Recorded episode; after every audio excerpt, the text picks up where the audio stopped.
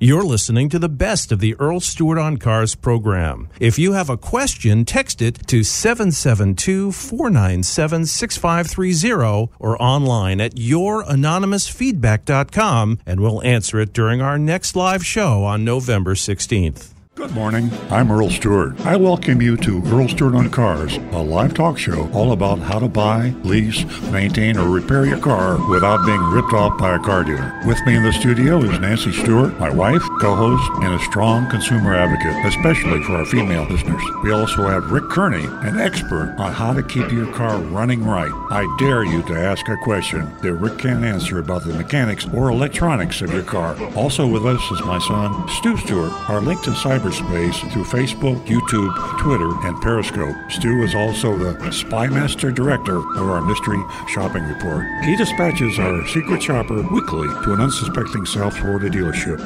And now, on with the show. Hello, everybody. No more recording. That's me. This is Earl, the recovering car dealer, in the studio with uh, three other live people. This is live talk show, radio kind of stuff.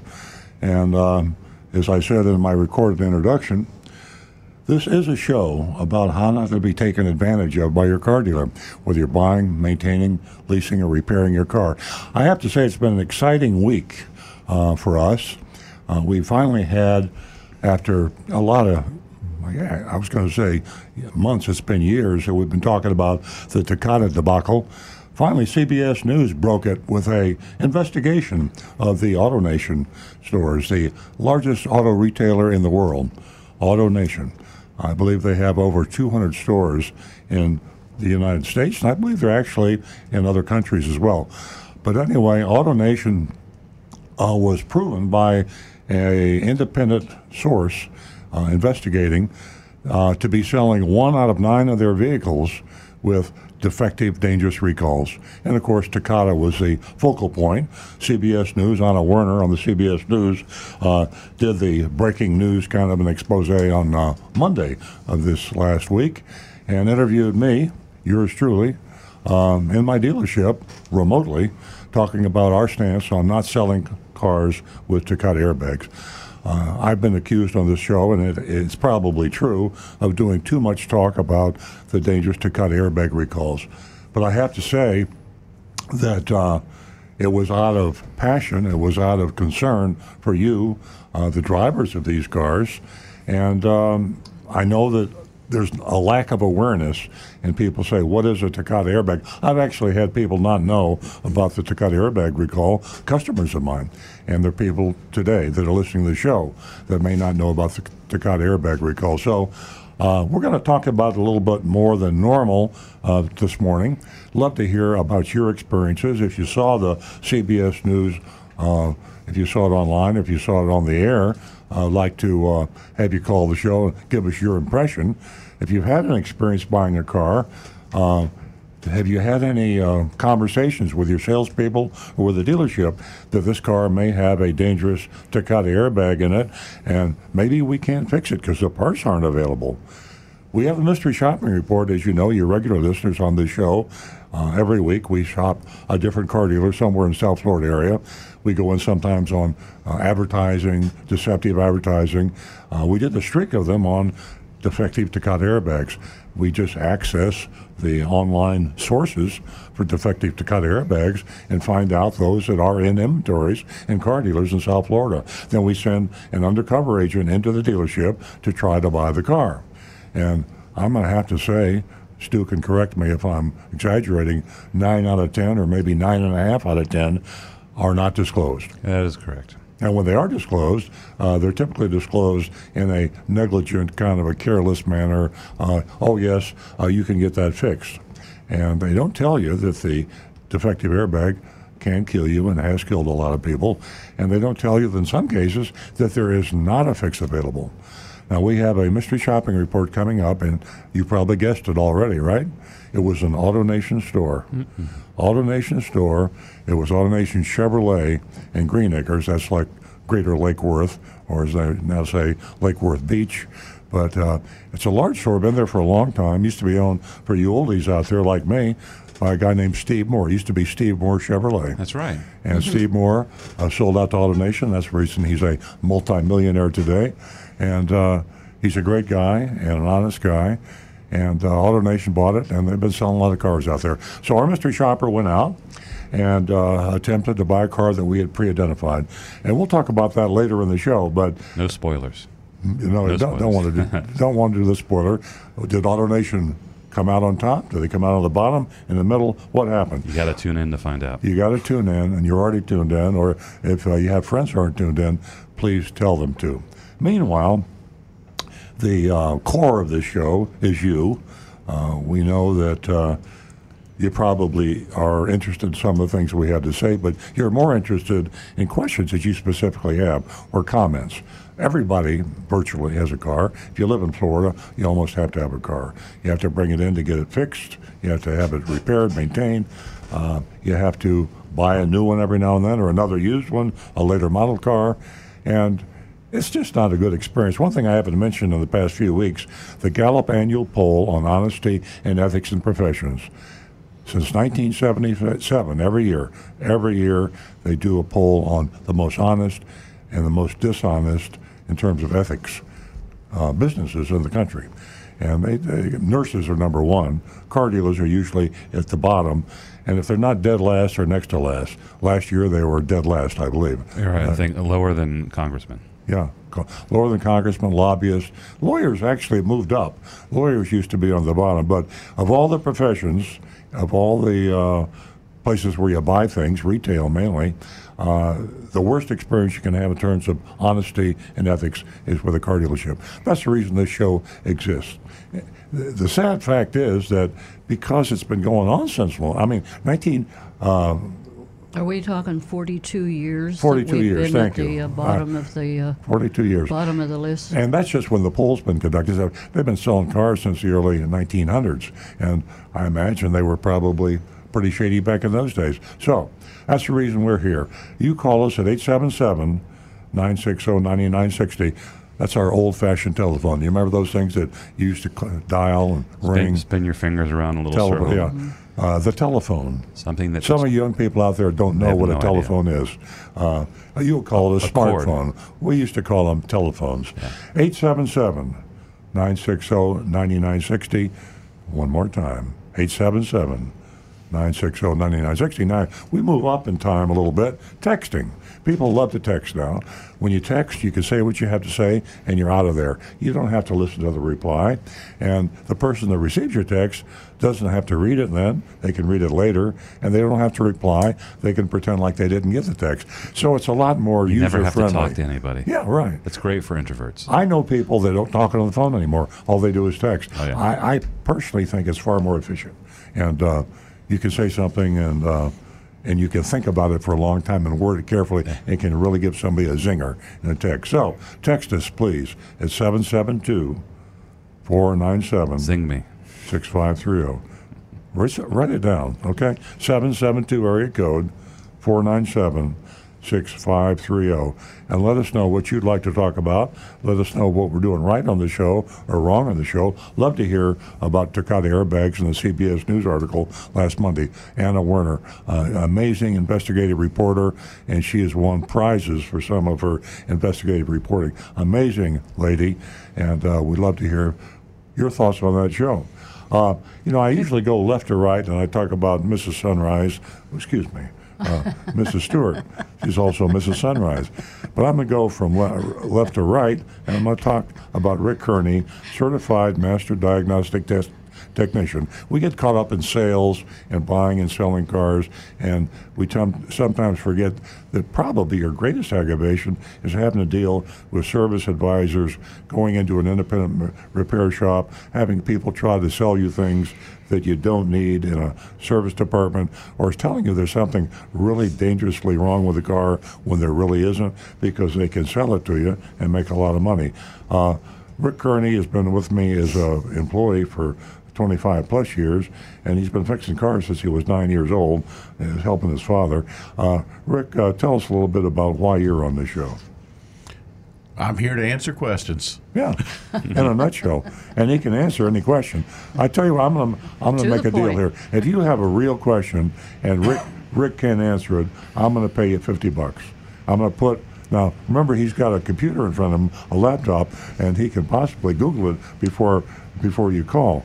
But if he can't answer the question, fifty bucks for any question Rick Kearney cannot answer. Now you have to. T- or I say have to. Yeah, you can text if you want to, or call 877 960 9960, or text us at 772 497 6530. I've got a question for Rick. Talking about Takata airbags and dangerous recalls. When you fix a car that has a recall, you get paid for it, don't you? Yes, I do. And the dealership gets paid for it too Yes, they do. and and the, and the manufacturer pays for it. So it's it's actually can can you understand why any dealer would be reluctant to have one of their own cars fixed when they make money on the process? Absolutely not. Know, it would be like uh, what? Right. Just stupidity. I mean, I hate to use the word. all all the models are a little bit different, so some pay more than others. But even the in for Toyota, I, I really can speak only for Toyota on this part. But the lowest paying model of Toyota for replacing an airbag inflator is still a good job. It's a it technicians work on commission, so I get paid X amount of time to do that job, and the lowest paying job that Toyota has for one, I can beat that time usually by twenty percent or what or better. So. I I make out on them. I How much? Does, I love seeing how much does come in. Toyota pay our Toyota dealership and all Toyota dealerships for their lowest price? Well, for a, say Recall. a Corolla, the older Corollas, it pays nine tenths of an hour. Yeah, and that would be uh, give it to us in dollars and cents. Uh, let's see. At our current rate for warranty 130 bucks, pay, 140 bucks. Actually, yeah, it's about 140 to 150 dollars. The dealership gets paid for me replacing that airbag. And then, depending on other dangerous recalls, they could range up where the dealership could be making hundreds of dollars in some cases. Uh, if I were replacing the inflator on a 4Runner, that dealership makes around uh, almost five hundred dollars. So there you have it. Toyota isn't unique. All the car dealerships out there have similar pay plans. The dealers make hundreds of dollars when they fix a dangerous recall. Uh, the technician is incentivized on commission, and even the service advisor gets paid. So everybody pays. Why would you sell a car with a dangerous recall when you could actually profit by having it repaired? there would be no reason because it it's it's one of the simplest things because there's no go to the customer recommend it Yeah. let the customer determine do they need Exactly. it, it needs to be done it's the simplest amount of paperwork you simply do the job get it done two minutes of paperwork boom Cus- you get and the customer loves you because you just may have saved his life. You did him a favor. He probably didn't know about the recall. When a customer car comes into a car dealership, AutoNation or any other, Mercedes, uh, Honda, they have a computer. You got a computer in your hand. You got a smartphone. Anybody can go to safercar.gov. And that's where you should go before you buy a used car. Safercar.gov. Look it up on NHTSA, National Highway Traffic Safety Association. Find out if there's a recall. And if there is, tell your dealer. Your dealer could do the same thing for you, but they don't. That's the problem.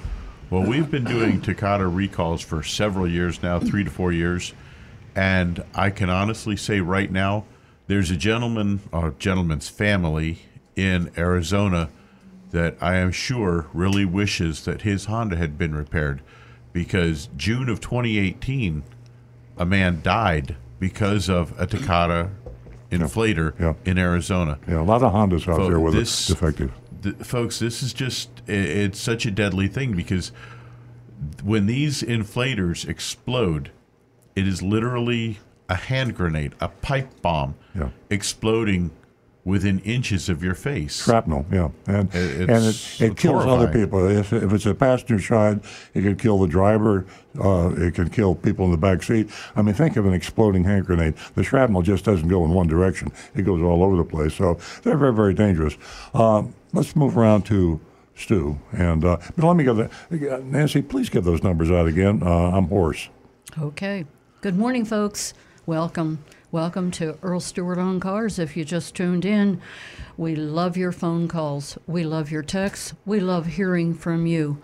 We're here for you, but also we would like information from you, and you always put that out there for us because we don't know everything.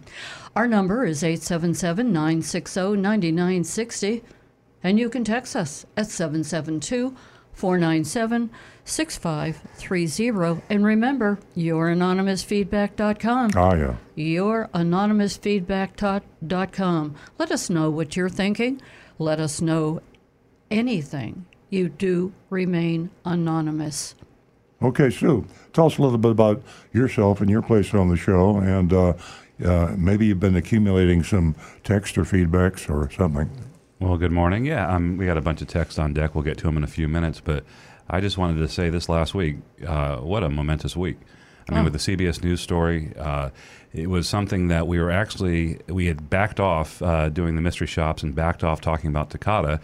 Uh, and we were doing that because we, you know, we didn't want to become tiresome, and also you don't want to get it where it's just uh, background noise. So maybe there was a taking a pause was a, was a good thing. Yeah. But having a national news story putting the focus back on this again was huge, and the fact that we got to partic- participate, you got to be interviewed about it, um, it made it that much more impact- impactful for the for the people in our area and also nationwide. So um, you know we're back on this with with with a passion. Um, you mentioned already we went uh, back and did a Takata mystery shop at an AutoNation dealership. The CBS News story focused on on AutoNation and and their reversal of their old policy that they put into place uh, right when it got started heating up back in 2016. And they uh, Mike Jackson made a, uh, an announcement, and it was something we, we applauded it on the show. Yeah, the CEO at that time of uh, AutoNation, Michael Jackson, Michael Jackson. Uh, and who I admired and respected uh, greatly. And and uh, you know, I'm sure he has uh, plenty of uh, defensible reasons for or uh, for AutoNation uh, to go back on the policy, but it lasted a year. After a year, um, I guess the reality of the costs involved uh, caught up with them, and they said we got to go back. And um, uh, so, with the story uh, from CBS News putting the focus on it again, I think a lot more people are going to be aware, and I think it's going to save lives. And Michael Jackson, as you know, uh, resigned recently. And uh, I wonder how much his resignation had to do with him committing for the corporation not to sell cars with dangerous recalls and then suddenly reversing, going back to uh, selling them again. And then there's the resignation. I talked to Rosemary Shahan in California, one of the great consumer advocates in the United States.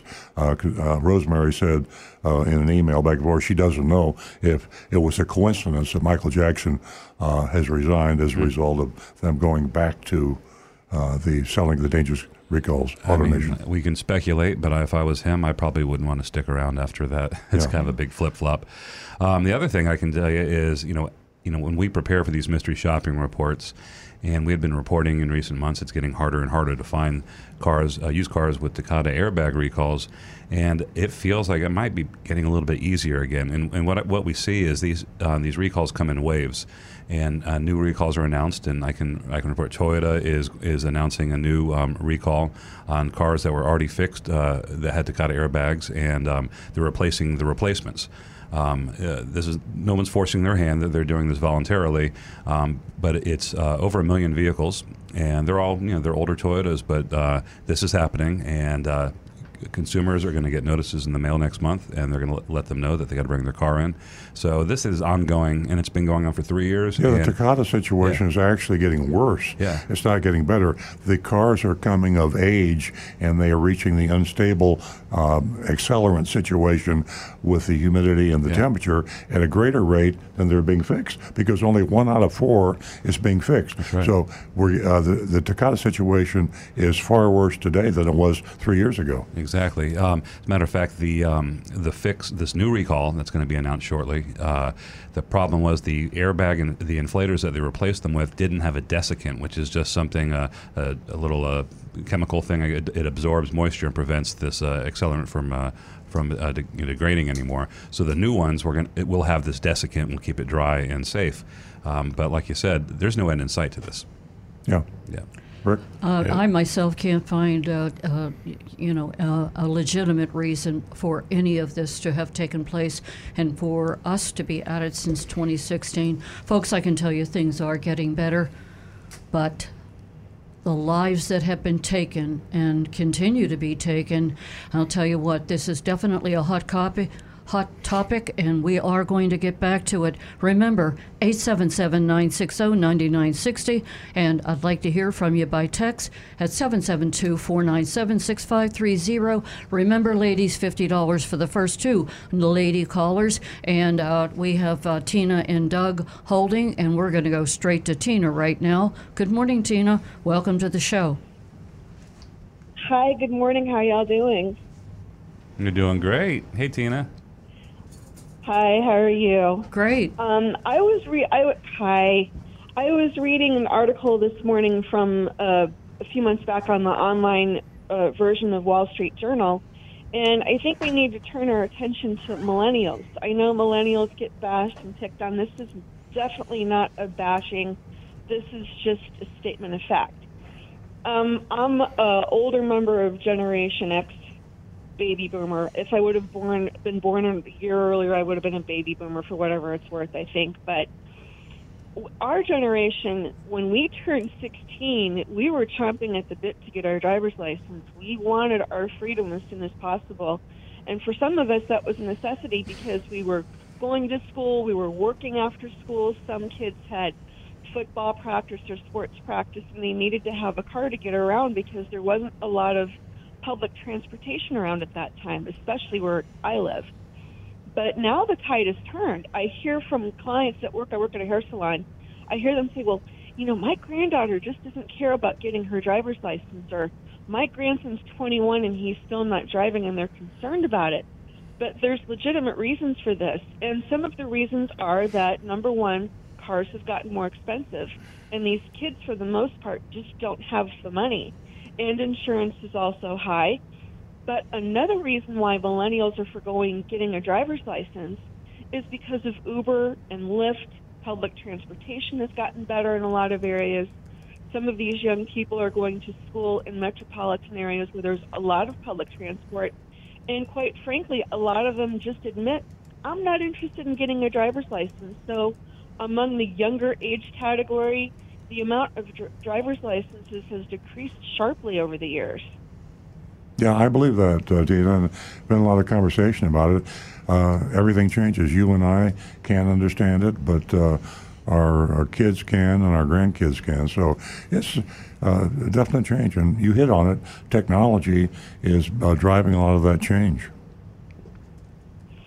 Yeah, and I don't necessarily think it's a bad idea for kids to wait if they can uh, at the time that I learned how to drive, my mother, she wanted me to wait. She made me wait until the last semester of my senior year before I took driver's ed, and I got my driver's license the day I turned 18. Mm-hmm. And I think in my case that was a good thing. But when my mother discovered how convenient it was to have somebody else in the house drive beside her, she didn't have to be mom's taxi. So guess what? When my brother and sister turned 16, they got their licenses, and it made her life much simpler.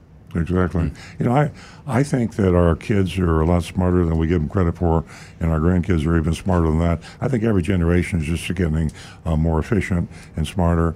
And uh, Stu's raising his hands. I think he agrees. Well, I yeah, I mean, I have a I have a 17 year old son and a 16 year old daughter, and um, when I see their, their, kids now, my son. Uh, he was he was jumping at the bit. He wanted to get his license. They have a lot of friends that are not even interested in driving. I mean, his best friend just got his license, and he's almost 18 years old and um, there seems to be so many other, I think, I guess, things for kids to do instead of driving around like we used to drive around and cruise, you know, just mm-hmm. get in their mm-hmm. car because we were bored. Uh, well, now they got their faces in their in their smartphones. But um, I do agree with with uh, with Grandpa Earl. That I think this the next gen- this is the smartest generation, way way smarter than mine. I'm I'm, I'm a Gen Xer too. Uh, you can't fight change, Dana. Uh, we we will always love our cars. We'll always remember them, and uh, but 20 years from now, it's going to be just uh, mode of transportation to get from point A to point B. The love affair will not. Rick's looking at me uh, because. Yeah, yeah, he's going to tell me we still have horses on the street, and we will always have, we'll always have uh, 57 Chevrolet Power Packs with uh, dual quads, Roman chariots. and they'll be around. They'll be antique cars, and you can go to the museum and see them. And you might even be able to drive one if you're lucky, just like you can ride a horse Like a if you're World. lucky. But yeah, we keep our antiques and we keep our memories, but time marches on. And Rick, you know what? I'll tell you what. I certainly do wish there were horses back then, because I have three daughters that were wanting cars immediately, and their ulterior motive wasn't to help mom out, you know, and get to the store and take care of things. And the same thing applies to grandchildren. Uh, they wanted cars and they wanted them now, and. Uh, I wished it would have been horse and buggy time because it would have been less expensive for me. That's my point. We got to feed that horse. Okay. Thank you, Tina? Tina. Appreciate the call. Always interesting, and uh, you're our star caller. I appreciate it very much. Thank you. And ladies, I can't do this by myself. Please call the gang. Thank you. Thanks for the plug. 50 Th- 50. Thanks, Tina. We 50-50, really that's what we appreciate your want. call. Yeah, and your plug. We're going to go to Doug, who is also another, well, he's here every Saturday. Good morning. And Ollie. Good morning. How are you guys? hey, Doug. Um, well, first of all, Ollie wanted a car, but I told him even though he's going to be 21, that he can't drive. That's it. 21. Wow. Well, he's a senior citizen. That's an old why. kitty cat. Oh yeah. You be you be kind, Ollie. Now. I like that, Doug. so I had a question. Uh, I did get my Honda back, and it's it's working pretty good, but um, for some strange reason, the battery isn't working. And instead of replacing the battery, they replaced it. They replaced a thing called a battery sensor. You know what that is? Rick does. Uh, now, refresh me. Your Honda is that a hybrid or a regular gas engine? No, regular gas, and it was struck by lightning, and Yeah. they replaced all the electronics, and the battery went dead. Um, and then instead of replacing the battery, they, they put a battery sensor, and I never heard of that. Hmm. Maybe Well, maybe the battery, uh, maybe that battery really wasn't dead, and the sensor was defective, and they had to replace the sensor that alerts you when you have a low battery. That's certainly possible. Or a lot of batteries also have temperature sensors now in them, or the car has a sensor for reading the temperature of the battery, and also to try to help determine the health wise of the battery. Lightning's pretty hot, so Well, as long as it's working, Doug, and uh, they uh, probably charge you less to repair the sensor than they would if they had to replace the battery. So, uh, uh, you well, know, they ki- didn't charge me anything, which Oh. is good. Yeah, it's insurance. oh, insurance, cool, very good. Well, I, uh, The other thing yeah, The other thing that was weird is, unfortunately, my car was parked. Tim and I went to a restaurant, and Ollie stayed in the car, and someone uh, hit my car unattended, hit and run, and created twelve hundred dollars worth of damage. So it's like, really? did Ollie get the tag number? you won't no, tell he did not. Ah. Meow. Hey, That's all he said. Well, you're going through some bad luck, Doug. I, I don't know what to tell you. That's, uh, You're due for good luck. yeah. You know, I uh, tell my friends, I tell my friends, karma, C A R M A, karma. well, you got, you know your insurance company real well now, and they know you probably too well. And wait till your next uh, premiums come up uh, at the end of the year. They're gonna, they're gonna be after you. I'm sorry to say, but uh, at least you've got a working relationship with them, and I hope things go smoothly for you. Thank you, and you guys have a great day. You too. Thanks, Doug. Take care. Nice hearing from you, Doug. Give us a call toll free. You.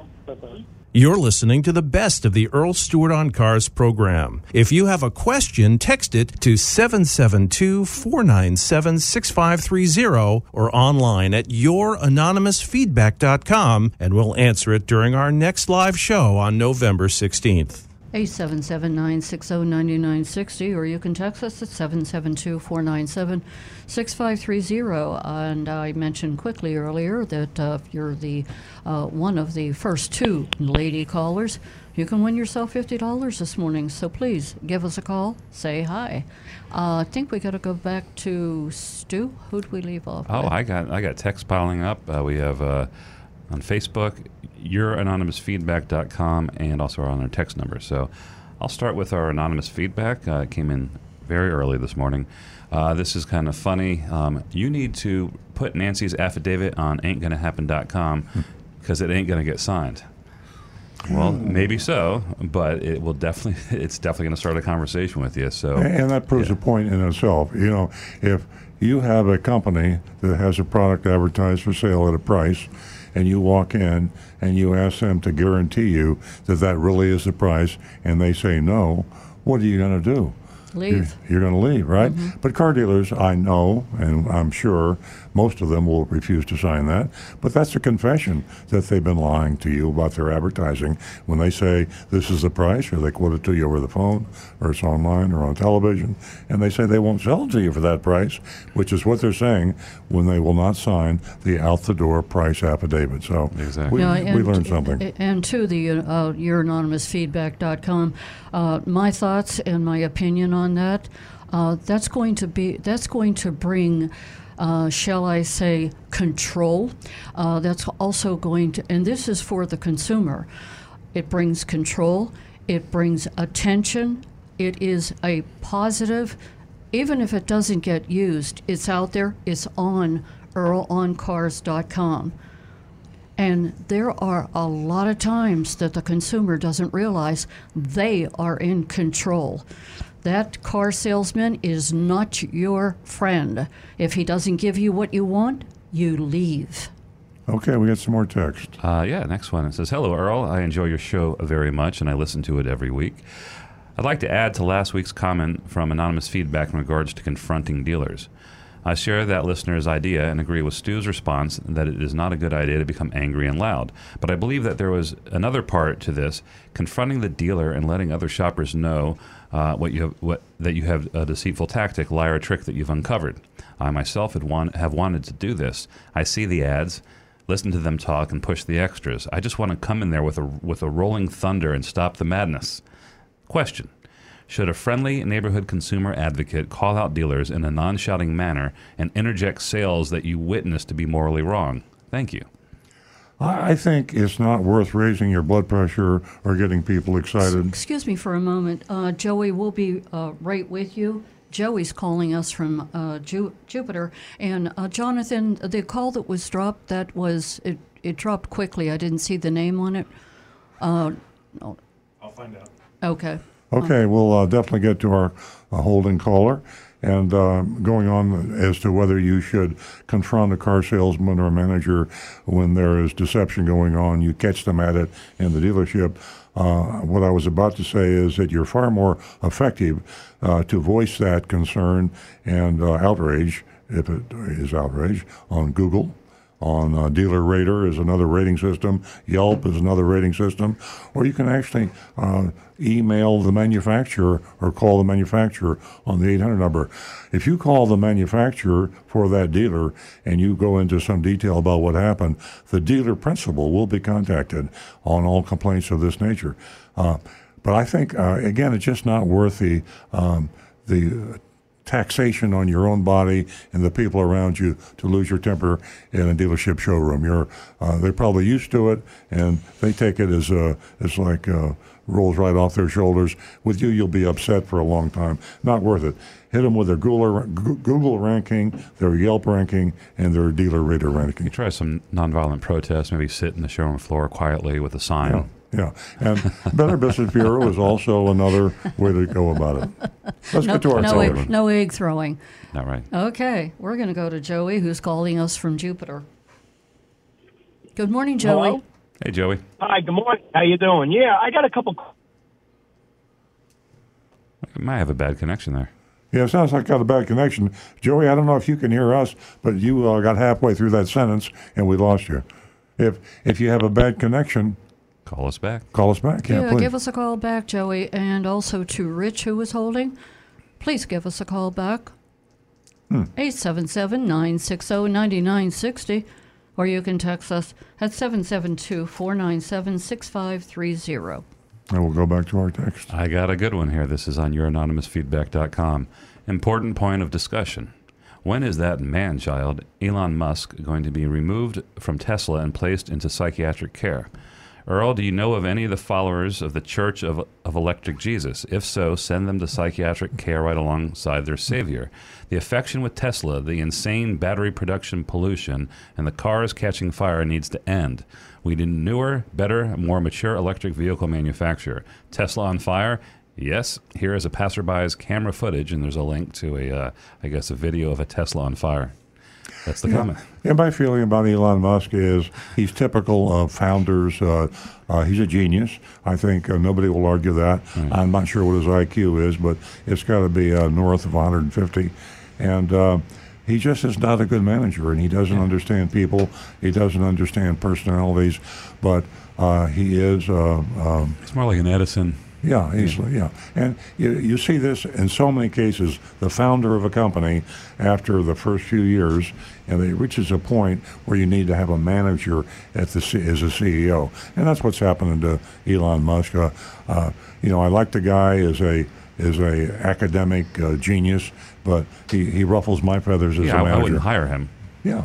Right. No, wouldn't, But you wouldn't gr- hire him in a business, Right. but you'd love to have him do research and development. Oh, yeah. That's where he ought to Yeah, be. for yeah. sure. He could be like an oracle I could go to, you know, every every now and then for inspiration.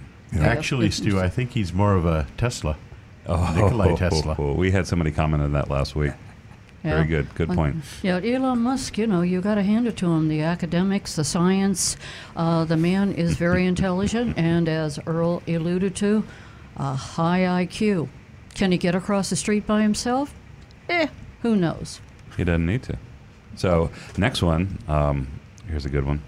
Good morning, Earl and team. You all have a great pro- platform, great camaraderie, fantastic advice, and I enjoy listening to the show each week. Here's my question Why is TrueCar not reporting the out the door price? Take a look at TrueCar's definition copied from the website. Here's a quote How to use the TrueCar price curve. The, the TrueCar price curve presents new car sales transactions data in a way that helps you easily recognize a fair price for a similarly configured vehicle. Dealer documentation, administrative, and, or similar processing fees are not included in these recent sale transactions. End quote. Those fees that are left out do not really reflect a true price. Is this the dealers purposely providing numbers without the dealer profit fees? Asking that question may have answered itself. Thank you, a loyal listener. Yeah, it's a, it's a very good question. And um, TrueCar uh, has an agreement with every dealer that becomes a certified TrueCar dealer that they allow TrueCar to access their computer, uh, the dealer's computer, where all the transactions are related. And they take all the transactions, which is one of the good things about TrueCar. They have about 15, maybe 20,000 dealers by now. And so all these dealers around the USA pretty accurately reflect the transaction prices in the sale of their new and used cars. But you're absolutely right. Dealers' accounting leaves a lot to be desired, and when they sell a car, some dealers will not include uh, certain items, such as hidden fees. They'll put them in miscellaneous income. They won't show them as being a profit on the sale of the car. However, the bell curve that you see is a relative comparison of the higher and lower prices. And because dealer fees tend to kind of average out in a community, if you go to uh, Palm Beach County and look at the average dealer fees, they're very close. If you go to Orange County in uh, northern Florida, uh, central Florida, they're very close. So it leaves a lot to be desired. But if you look at the bell curve, you will see at the top of the bell curve the average price. That's fairly accurate. Yeah, it's um, it's definitely a useful thing to put you in the ballpark. Um, uh, TrueCar has changed over the years. I mean, it, it used to be you could get the actual the price. There wasn't a uh, it wasn't a range. It wasn't a suggestion or an average price. It was from the dealer. Some manufacturers still provide that. Um, but some of them don't, and it has gotten harder to get a true out the door price from a particular dealer. And TrueCar does have a rule that you must include the Yes. Dealer installed accessories, and any extra non government fees. Those are the hidden fees. They have to include this in the final true car price. And they are itemized. You can see them, so they Yes. itemize, so you see what you're paying for. All right, uh, we have some texts. Um, the first one, this comes from uh, a listener in Utah, and he texted us last week. Uh, his name's Don, and he uh, just received his copy of Confessions of a Recovering Car Dealer. He s- sent us a picture. He sent us a picture of the unboxing. How exciting! He says, "I just received the book. It will be well read. Thanks for all the cost-saving tips from Don." And then he, he chimed in this morning. Says, "Keep keep talking, uh, taking care of the dogs." And they have a, he has an adorable Chihuahua. Ah, So- fantastic. And just to tell everybody listening, when you buy a copy of Confessions of a Recovering Car Dealer on Amazon, available on Amazon, and you just go to earlsbook.com, that takes you right to the link on Amazon, earlsbook.com. 100% of the sales proceeds go to Big Dog Ranch Rescue. They're the largest no kill, they don't euthanize their dogs in, in Florida. They're an amazing organization. The only part of your purchase price, the only part of your pri- the price that doesn't go to the dogs is Jeff Bezos's cut. Yes, Uh, exactly. Amazon takes a little off the top, but the rest Jeff goes to Bezos, the that's the reason he's the richest man on earth. That's right. He's taking money from One the more dogs. time. All right, this is from Gary in Lake Park. He said, I saw a Honda at my neighbor's house. It had a sign on the door that said Honda Recall Team. The neighbor said they informed him he has a recall for a passenger airbag in his 2003 Civic. Looks like they got the news. Yeah. Honda has been one of the most proactive manufacturers on getting their cars fixed. Uh, they actually check junkyards. They actually check uh, uh, newspaper advertisements. Uh, they go into inventories of dealers all over. They have really been proactive in trying to bring down their number of outstanding dangerous cars. And that's a good reason. It's a good thing because they had the most that were out there. They sold a lot of cars. And the very first cars became problems with Takata was the Honda. Yeah. Uh, well, that, that's like the um, the easiest. Well, for a while, it was the easiest car for us to find. We just looked for like a 2002 to 2007 Civic, and we would almost find one every time. All right, this one's for Rick. It's from Stephen, New Jersey. He says, "How dangerous is it for you to change the airbag device? What safety measures do you take to guard against it exploding when replacing?" Well, have you ever seen uh, uh, the Hurt Locker? I'm just kidding. Well, uh, my best answer is I still have all my fingers and toes, and I haven't uh, suffered any major loss of blood lately. So, uh, Well, you know, I- well, you know what he's saying. You know, you're making light of it, but the fact of the matter is, uh, you brought me a, a Takata airbag for a 2016 4Runner the other day. It's still when we were desk. having the CBS, and uh, if, so 2016. This is 2019. That's a three. I think it actually went back. Could have been a 2014. Yep. So it could have been a five to six year old Takata airbag. The accelerant has been in South Florida, sitting in a parts department somewhere at who knows what temperature for the past, uh, say, four or five years. That is a time when the accelerant, accelerant degrades, becomes unstable. So your job and the job of all the technicians that are having to work with these Takata airbags, because they will explode without an accident. You don't have to be in a car crash. They can spontaneously explode. So uh, you ought to get hazardous duty pay. Well, it it comes down to the fact that um, Excuse me, Rick. John, hold on. We'll be right with you from West Palm Beach. I th- there are safety measures that we follow, uh, anti-static mats, uh, trying to avoid creating static that might put a charge in the wiring that we're working with, and there are special steel cages that are used that will put it in to try to, if it were to detonate, try to keep any metal shrapnel from I'm flying you. directly a, at you. I'm gonna get you a flak check. I've I've actually got one. Okay, very good. I'm sure you but do. Why don't you the put your best thing we can on? do is just not think about it and simply we simply do the job because this is what we've got to do. It- It's our as a technician, that's our contribution to try to help out to make it safer for folks. I mean, it Well- is, there is the potential that as What- these bags get as old as eight to ten years, mm-hmm. they could potentially detonate on their own. And it's a rare occasion, but there have been a couple of documented cases. So Great information, It Rick. Well said. We're going to go to John, who's calling us from West Palm Beach. Good morning, John. Good morning. Hey, can you hear me? Yeah. okay, Hi, what- John. Well, what's on your oh, mind, John? Thanks for the call. Oh, you're welcome. I had the opportunity the other day to stop in your new showroom and was liked it very much. I wanted to see the Pontiac that you have uh, on display there, Yeah. and then I came across the old Supra. Oh, yeah. What I want to know is, can I get your permission? What I, I, you you sold me as a customer when we go to turn our two leases in on our Hondas, and I'm gladly going to pay the three hundred dollars or whatever it is and come get a Toyota just because of uh, your window sticker. And I think you guys are making a profit just on saving ink alone because there's nothing on the window sticker except the price and taxes. Well, thank you. That's uh, the wave of the future, I think, John, that um, I hope all car dealers will do something like that. Actually, I had a call from the uh, legal counsel of off lease only last week, and uh, they're doing some uh, lobbying in Tallahassee, Florida, and, and uh, talking to a lot of politicians about making the uh, dealer fee law something with teeth and binding. Off lease only does not charge a dealer fee, and we don't charge hidden fees. We people call them dealer fees, I call them hidden fees. But yeah, it's something that that uh, I think is going to get legs pretty soon, and the sophisticated consumer, 21st century consumer, is going to make it happen. But thanks for the compliment. Well, what one of I the re, uh, I actually want to ask uh, next time I come in, can I take a picture of one of the the sales things on the windows and post it online and with the caption saying this is the way car buying should be? Love to have it. I, you know, uh, we love uh, positive publicity. Thank you very much, John.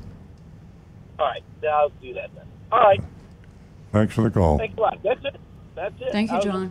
Give us a call toll free at 877 960 9960, or you can text us 772 497 6530. I have a really important text that I'd- I'd like to share uh, with the audience and uh, with our team. Uh, how much should I spend on my son's first car? My problem is with all the press that I have been reading about with Takata airbags and it being a death trap, I don't feel comfortable purchasing a used car. What are my alternatives? I can only afford a used car.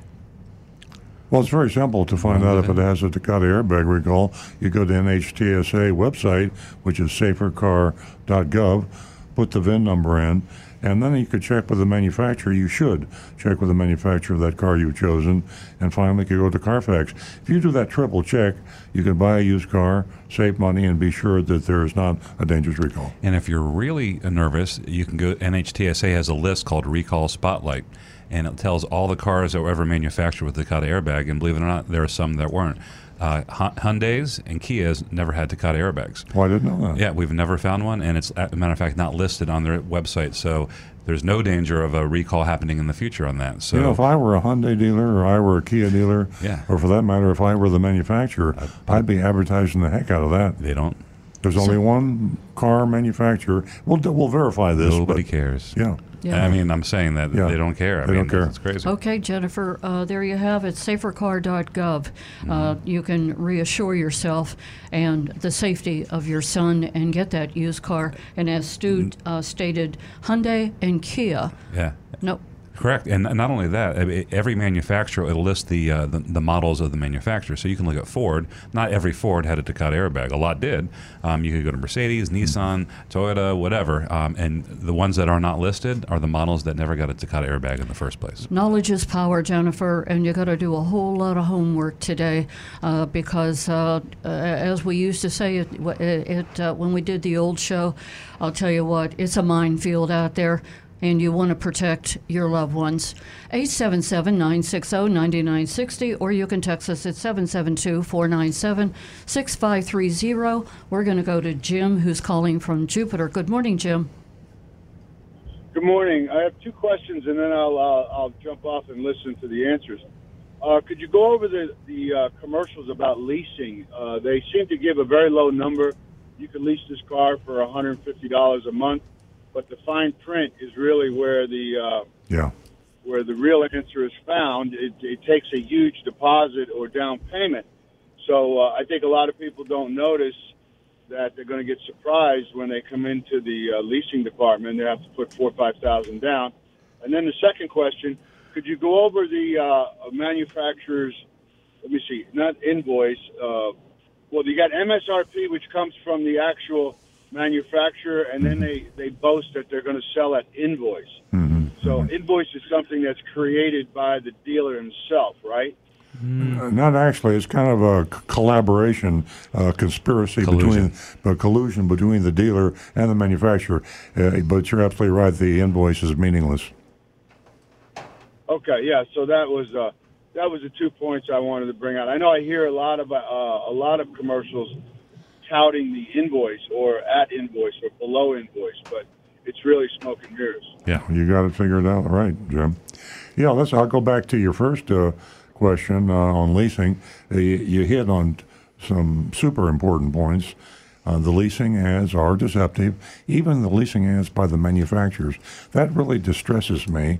You'd think that General Motors and Toyota and Honda and um, the rest of the manufacturers would understand that when you advertise prominently a payment, uh, this is a price. This is when you lease a car. The payment is what you're paying for the car. Essentially, it's what it cost you.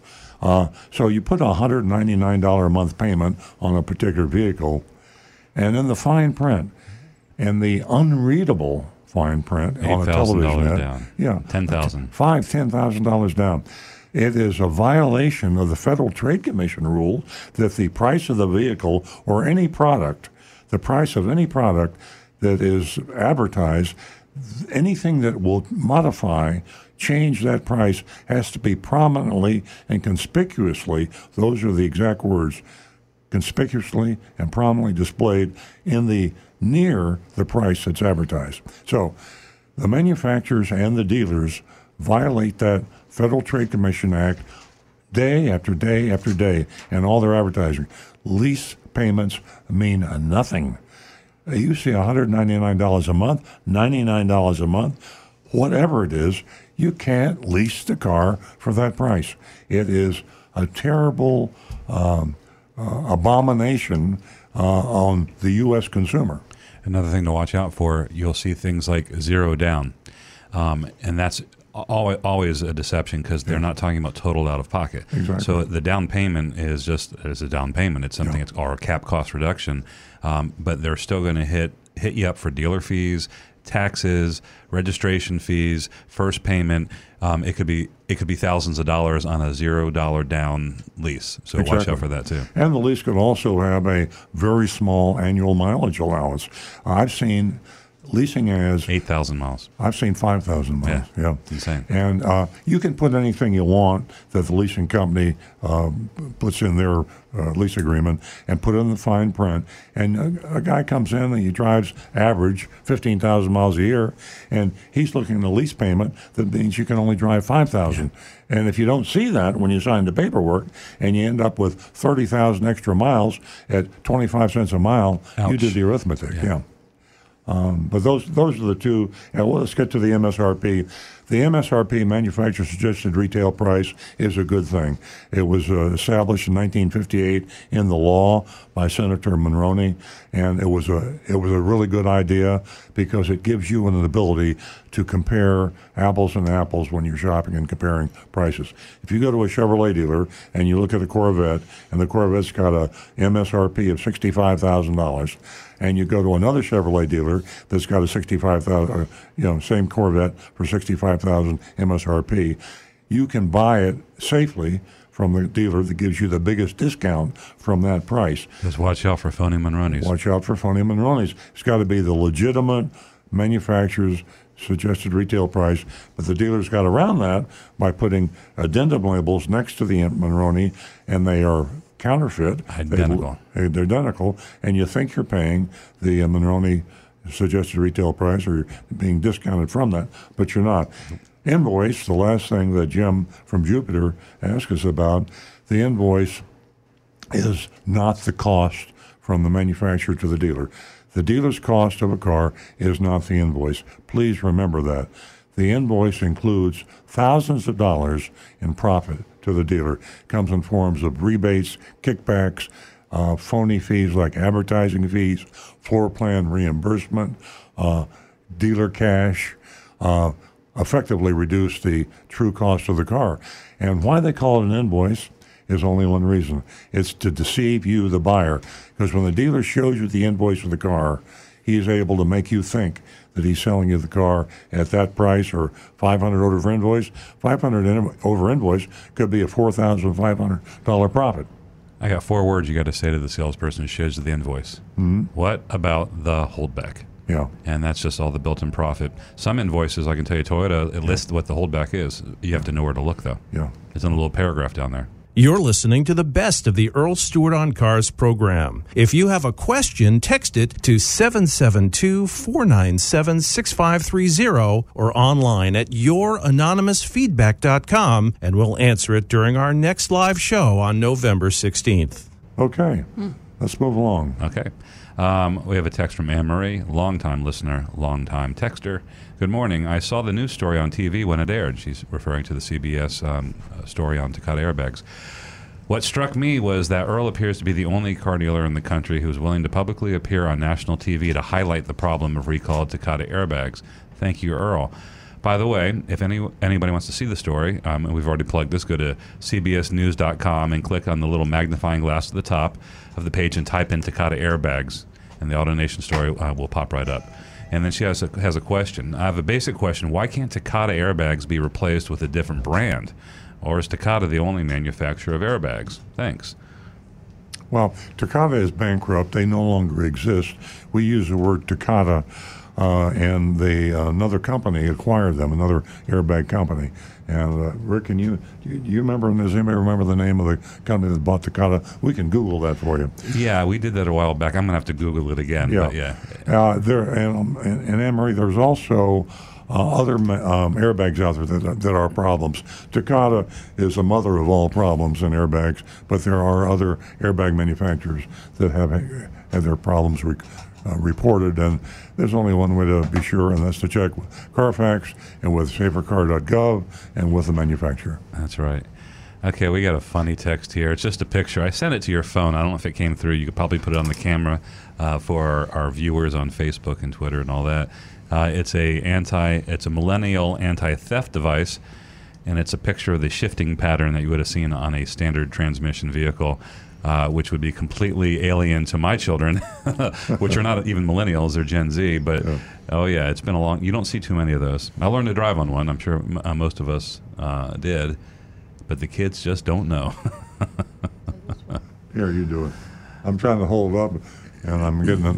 oh yeah, it's funny. I'm not getting it. Maybe centered. Jonathan can edit into the to the video later. Yeah, not Uh, important. Yeah, we got a question on Facebook from Steve. He's a longtime uh, viewer on, on our on our Facebook video. Uh, when did manufacturers start using Takata airbags? His 1988 Porsche had airbags before they became mandatory, um, and they're pretty old now. Mm-hmm. Good question. When did they uh, start using those? Do you know? I'm not sure. I, I do know that it was a long time before anyone even talked about uh, problems. And Takata, one of the scandals, one of the reasons they went bankrupt is because of liability uh, exposure. Yeah. Uh, because they'd been lying. There was a conspiracy. And it was probably, I'm, I have a pops in my head early 90s. I'd have a guess. I mean, when we've been looking, sorry, uh, Rick, uh, most of them, I, the oldest one I've seen when we're searching these things is, is 2002. So I don't, I don't know if that coincides when they started using it or when they started putting in bad ones. I don't know. Takata started making airbags in 1988, and they the first faulty airbags that they were able to determine are as far back as 1998. So they had 10 years worth of airbags that did not have an issue, and apparently they changed the manufacturing process in 1998 and that was the first ones in Honda airbags, which that would coincide right about the time when they started producing. Car manufacturers were wanting what are called uh, dual stage airbags, where the airbag can actually come out either full force in a severe accident or at half power in a less severe accident. You know, ironically, uh, the most effective way we're getting rid of dangerous airbags is by obsolescence and scrapping cars. So from 1998, we're looking at cars that, uh, you know, 20 years old, you probably see a lot of cars being scrapped. Yeah. And so, fortunately, uh, the ones that didn't blow up and kill somebody are in the junkyard being scrapped. That's right. They, they could still blow up, though. And just think of all the cars that were sold with no warning whatsoever. Uh, it's absolutely. This is so huge, and there's so many cars out there that this is the reason that the legislators and the regulators are sitting on their hands. The lobbyists, the manufacturers, and the dealers are lobbying the legislators, and so it's, it's the economic impact would crush the automotive economy, not just for retailers, but for the manufacturers. So that is the reason nothing's happening. Well, the, the total number has been reported as being over 110 million cars worldwide. Yeah. Imagine if those cars were frozen legally uh, by the World Court that said you cannot sell these cars. 100 million cars that cannot be sold, that would have a huge impact on the world economy. U.S. And- would ignore that.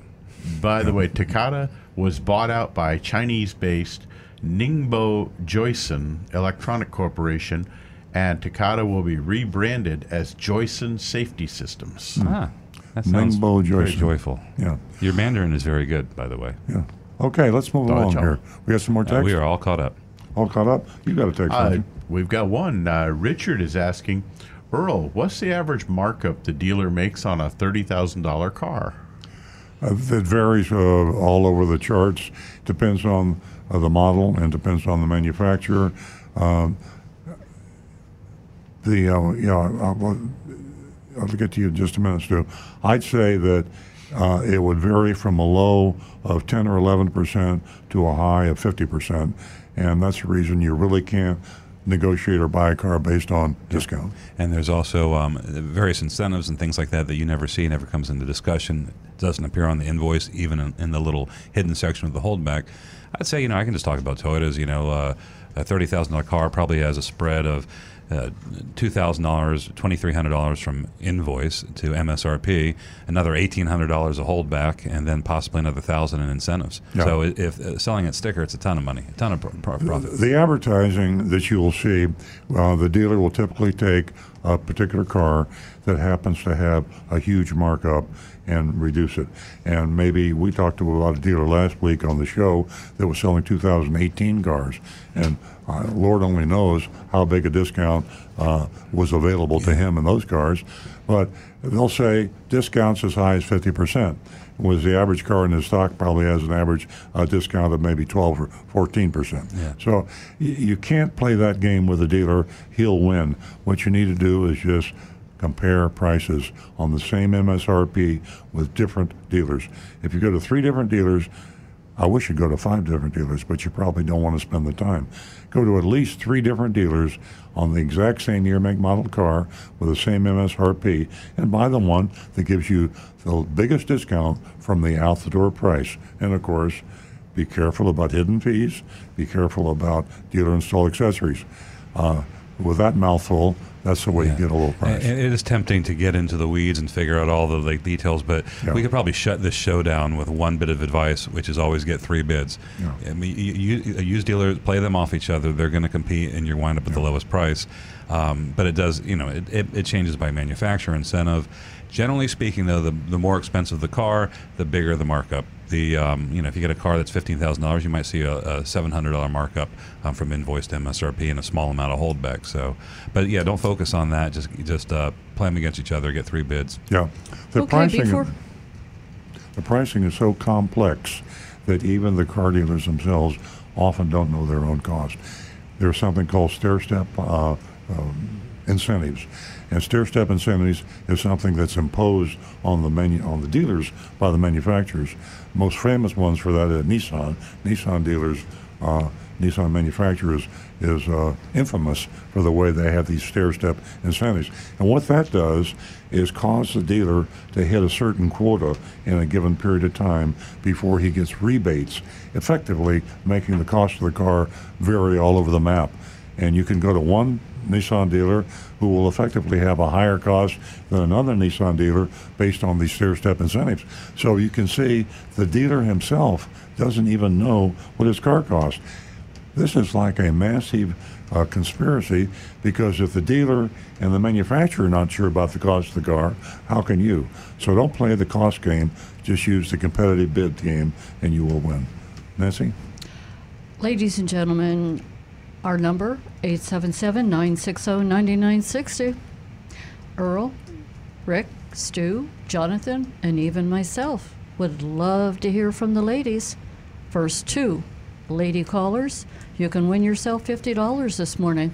Now we are going to go over to Rick because he has some YouTube to Uh, share with us. We do. Mark Ryan from Iowa is asking, what do you think about switching incandescent bulbs for LEDs on the headlights, brake lights, etc.? Says, thanks for providing a great show. Uh, I recently put LED headlights in my truck, switched over from the regular uh, incandescent bulbs that I had, and I like them a lot better. I like the color and the brightness. Provided they're done properly and aimed properly, I see nothing wrong with switching to LED bulbs. And one of the very tiny advantages that you might actually find is because LEDs will use less power, you'll actually save a tiny little bit of fuel by switching over to the less powerful bulbs Why that are much manufa- brighter. Why don't the manufacturers put them in? They actually are. A lot of newer cars, you'll see they have those bright white headlights, and of course the the brake lights are getting much brighter. The turn signals and other lights, because they're all switching now to LEDs. Now that they've been able to get them so much brighter as as available, Yeah. and they just work better. So most new cars now come with LEDs already installed. Okay. I- But if you are driving an older car, it's not a bad idea. It's I think uh, LEDs are great. I'm I'm surprised that it hasn't already happened, but uh, most of them are. Yep, most of the new ones now. More great information from Rick. We're going to take a pause and we're going to go to John, who's calling us from Palm City. Good morning to everyone. Morning. I have a question for Rick, but I just want to give a little background because it actually happened to my father. In '81, he bought a new Pontiac Bonneville from um, I think it was Jack Nicklaus then. It was in uh, uh, uh, Delray Beach, and then later it was changing over then to Sherwood. So from day one on he got the car, he had quite a few oil leaks in it, and um, you know he just played by ear. And he took the car and he went all the way up north to the Adirondacks uh, mountains in Vermont, and it leaked so bad it was like unbelievable. He went into a small a Pontiac uh, Cadillac dealer, and they had to redo the seals and do a lot of work on the engine. And the theory was then that it leaked from the beginning that the car, when it was transported either by rail or truck, it was assembled in Canada. That the uh, angle was not, you know, flat. It was a. You, you've seen some of the car haulers, the way they're they're hauled. I mean, it's unbelievable. It's a 90 degree angle almost. And uh, they said that they believe that that's what the problem was. So I heard of a person over here now in Florida that had the oil overfilled. You go to uh, some oil tra- chain places, and you know it's strict. On some cars, it's 4.5, uh, five its even amount. It, it used to be five and one for the filter. If an engine is overfilled over a period of time, way overfilled, and you get would you get oil leaks from the pan and front seal and rear seal? Especially if you go on a long trip like on 95 with excess oil in the engine. Is that possible that the seals could be leaking? Rick? I find that highly unlikely, uh, especially the angle thing. Uh, I I don't think that's really a, a, a factor.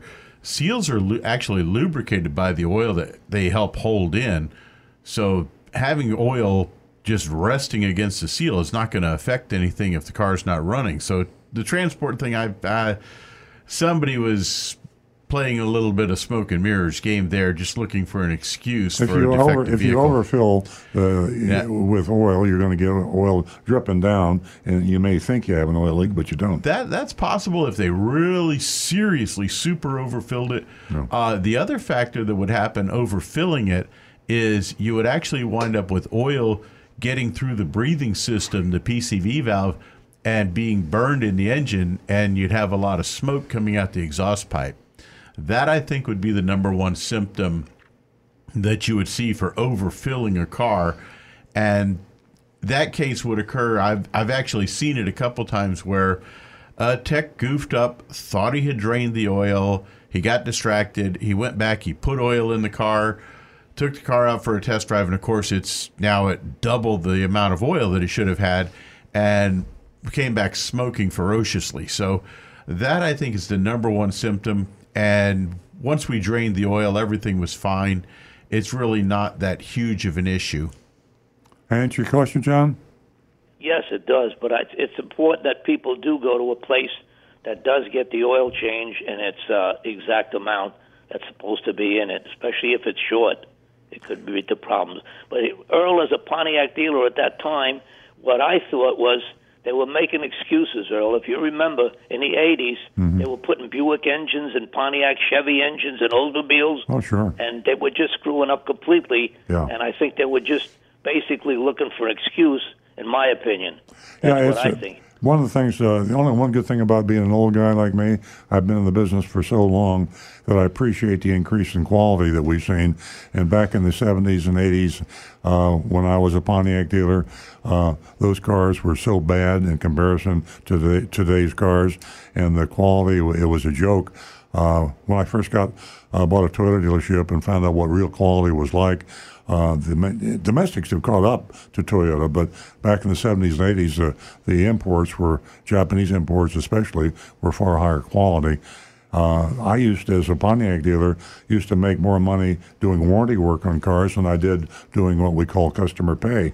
And we would, uh, the customer pay, meaning people that would come in and pay us to repair their cars, would be the equal to the amount of warranty work that the Pontiac Motor Division paid us to fix cars under warranty. So it was really quite a. Uh, uh, uh, of course, all the cars were the same bad quality, so it didn't really make any difference. If you wanted to buy a car, it was going to be a bad quality car, and everything averaged out. Well, also, I remember driving in those days, and a V6 and a, and a heavy Pontiac Bonneville was way, way underpowered. Yeah, I mean, he the cars were amazing. that had a four-cylinder Corolla, and my father said that thing has more pep to it than my Bonneville. So, How about you know, the? now you saw the problems. And you remember the those GM diesel- you remember the- using different engines from GM cars. or the GM diesels. That, that's another favorite story of mine. Is that the GM diesel was such a bad car that General Motors Acceptance Corporation, the financing lending arm for General Motors, refused to finance the cars that uh, General Motors is building. And that's not that's not a story. That's a real, honest to God fact. That's great. Unbelievable. Yeah. But the good news is the General Motors strike looks like it's finally settled after over a month. It and I'm sure the union is not going to be stupid. They're going to definitely vote on this uh, to go back to work. Absolutely. 49,000 uh, workers affected. That's Yeah. the good news. Yeah. That was a very expensive strike. Very Tremendous. expensive. Yeah. Unbelievable. Uh, the and, the and number the is outrageous. Factors, all the plants next year that are the Canada assembly plants will be closed and they won't be built in Canada anymore. So where it's going to go to, hopefully not all Mexico, it'll be distributed through the plants in the United States. Okay, John. Thanks again. Uh, I'm glad you're back online. You can get the show. And uh, Yep, listen no and call, problem. call in. We we missed you there for a while, so we'll be looking for your calls. reception too. Thank you very much. Thank you, John. Okay, have a good day. Thanks, You. John. Uh, everybody, hang on to your hats. I have an interesting story for everyone. Uh, it's a little haha, but it's kind of serious. Okay, and this made it to TV. A station covered this. Okay, a couple found out where all their walnuts have gone. It turns out squirrels stored more than 200 of them under the hood of the couple's SUV. the TV station that covered this said that the wife had called and said that the vehicle smelled like as if it was burning. You heard a rattle. when she popped the hood, she found walnuts and grass piled over the engine. They took the SUV to a mechanic who found half a trash can of walnuts under the engine. Hmm. Anybody find this interesting? Well, it sounds like I- some healthy squirrels. There's a walnuts lull are in the energy here. Okay, I'll continue. Okay. there, there was extensive damage and the squirrel had chewed through the fuel injector hose of his new truck. True story. Yeah. We actually get a lot of rodent damaged cars. And I got to admit, one of the first count encounters that I had with one like this was way back in the mid 90s when I went to check an air filter on a car and the air filter box was full of dog food, dry hmm. dog food. It was because a squirrel just kept storing the pieces, would steal the dog food from an outside dish and would store them in the air cleaner box. Yeah, uh, uh, inter- interesting trivia, by the way. And Earl's about to tell us to get off the subject. I can tell. But did you know that squirrels lose the location of about eighty percent of the nuts that they hide? That's why we have so many trees to grow up from them. That's true. Anyway, this couple got a quote on removing the walnut tree from their property. Oh, I would have taken it. Well, I hope we have some more text. We do. we oh my we haven't goodness! out I don't think I like that reply. We haven't run out of things to say. Um, a few came in. Um, Kia vehicles do not have Takata airbags. You should highlight this on your show. You, might have tuned in late. We, we actually did bring this up uh, about about 20 minutes ago. Uh, Kia and Hyundai um, don't have Takata airbags. That's on the uh, NHTSA Recall Spotlight website. So that's true. And you made a good, great comment. How could they not be uh, advertising that? Yeah. I mean, I, uh, you, you, you Kia uh, people out there, Hyundai people, your dealers, your Wake up. salespeople, uh, you got yourself something to advertise. And, you, uh, you, you're going up against, you're trying to crack into Toyota and Honda's dominance, and Yeah. Toyota and Honda are just you know rife with Takata airbags. So I didn't I didn't know it until uh, you I should have. I've known it for Yeah. about three years. I should. Yeah. I should have mentioned it a while ago. Well, it's kind you of know. kind of like apathy. You know, Yeah. people just don't. Well, not my apathy, but it was Yeah. something that wasn't remarkable. I'm just looking for Takata airbags. Yeah. So. All right, the next one. Um, my brand new Ford Edge has an annoying wind noise problem. It's less than six months old, and the dealer service is telling me it's normal. It is not normal. How do I get this taken care of? Yeah, um, uh, I'll let Rick answer this, but I just have to tell you, as a car dealer, uh, one of my most uh, maddening experiences with the manufacturer, or even with my own service department. I don't. I just. I'm. Too, I morphed into more of a consumer than a car dealer. And if I bought a car and I wasn't a car dealer, and I went into, into my car dealer and I had a wind noise, and the service advisor told me that that's just the way they all are, and they all make that noise. Right. That wouldn't be acceptable to me. And um, why the manufacturer? I, I can kind of understand a dealer doing it because it's just lack of knowledge. But when the manufacturer backs up the dealer, and that will happen, you know, you build a product with a problem, a squeak, a noise, uh, a smell, uh, a vibration, whatever it is. If you have something about your product, your car specifically, that's annoying to the buyer, you got to make it right. You just can't say that they all do it. If they all do it, you then fix all of them, have a recall. Right. But anyway, Rick, you're in the trenches. You see this every day. You have cases where a customer comes in with a Toyota with a problem, and Toyota tells you that that's the way they all are. In a case like that, the the best, the only real weapon that I have is what's called a dealer product report, mm-hmm. where as a technician, I can send a report to Toyota that says, "Hey, this customer is not happy about this particular thing on this car," and uh, as a matter of fact, Toyota takes them rather seriously. Uh, they award certain prizes to Yeah. us for those of us that will go above and beyond really making sure that we're conscientious sending in these reports and really you know letting know what's going on. In some cases, if you dig deeper uh, on the situation you just uh, suggested, customer comes in, let's say a wind noise, and uh, and then he's got a wind noise in a Camry LE uh, uh, 2017, and uh, the answer from Toyota is they all do that, and uh, I'm just making this up, and unbeknownst to us, perhaps, or certainly to the customer, they are working on a fix. So uh, when a manufacturer, this isn't just Toyota, any manufacturer has a problem. It'll come to light after they go to a market on the car, and there's thousands of cars out. They will say, "Oh, look." We've had a lot of complaints from customers and dealers around the country. We have this issue with the car, but we don't know how to fix it. Randy, So- we're going to get to your call real quick. Randy's calling Yeah, from we'll be Toronto. right with you, Randy. Uh, and right, uh, so what they should do is come out and say, "We- "We have a problem. We're sorry. We're working on a fix." But they wait until they have the fix before they acknowledge the problem. There's a lot of times they do that. Yes. Okay, let's go to Randy. Good morning, Randy. Welcome. Thank you. Nice to be on the show. Thank you. You're calling from Toronto. I've called before. I've uh, haven't been able to get through on the phone, so that's why I haven't uh, tr- uh, tried. So Well, thank you. uh, I Thank you got for through trying. today. So Thank you for your Yeah. persistence. I wanted to uh, give a, a bouquet to uh, Earl. I saw his uh, profile on the in the automotive news. There, they did a, like a write up on him, and it was very interesting. Well, thank you very much. We'll hold that up for our streamers out there, and uh, we were very, very proud of this. And I hope I can get this centered. Yeah, right here. Yeah, this is uh, the anti-dealer. I kind of like that title, and there you can see uh, uh, Nancy Stewart and myself right here where we're sitting now on the radio show. But It's like a picture within a picture. yeah, we're very proud of that, and thanks for calling us that to the attention, Randy. I appreciate it. Thank you.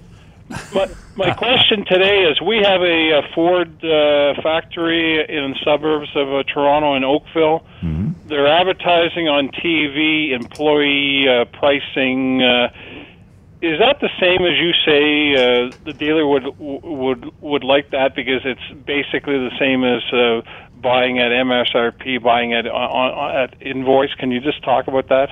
I, Stu has the specifics on that, but I, I, I recall that the Ford employee pricing is very good, are very good prices. Oh yeah, yeah, yeah. And uh, it's something that you normally, if you can buy a car at the Ford employee price, it is a very low price. Yeah, they call it like the Z plan, or there's some plan. Yeah. Uh, yeah, it's um. I, I can say Ford. We've looked into this. uh, The Ford employee pricing plan or plan Z plan or whatever they call it is legit and it's really good. Can't speak for other manufacturers. Um, employee pricing kind of got bandied about as a as it became popular during the recession when the car business was just really struggling, and they began to offer employee pricing to the public. And um, you know, unless you do your due diligence and really check on the cross shop, you know, there's no way to know if it's really good. But we've done the legwork for you.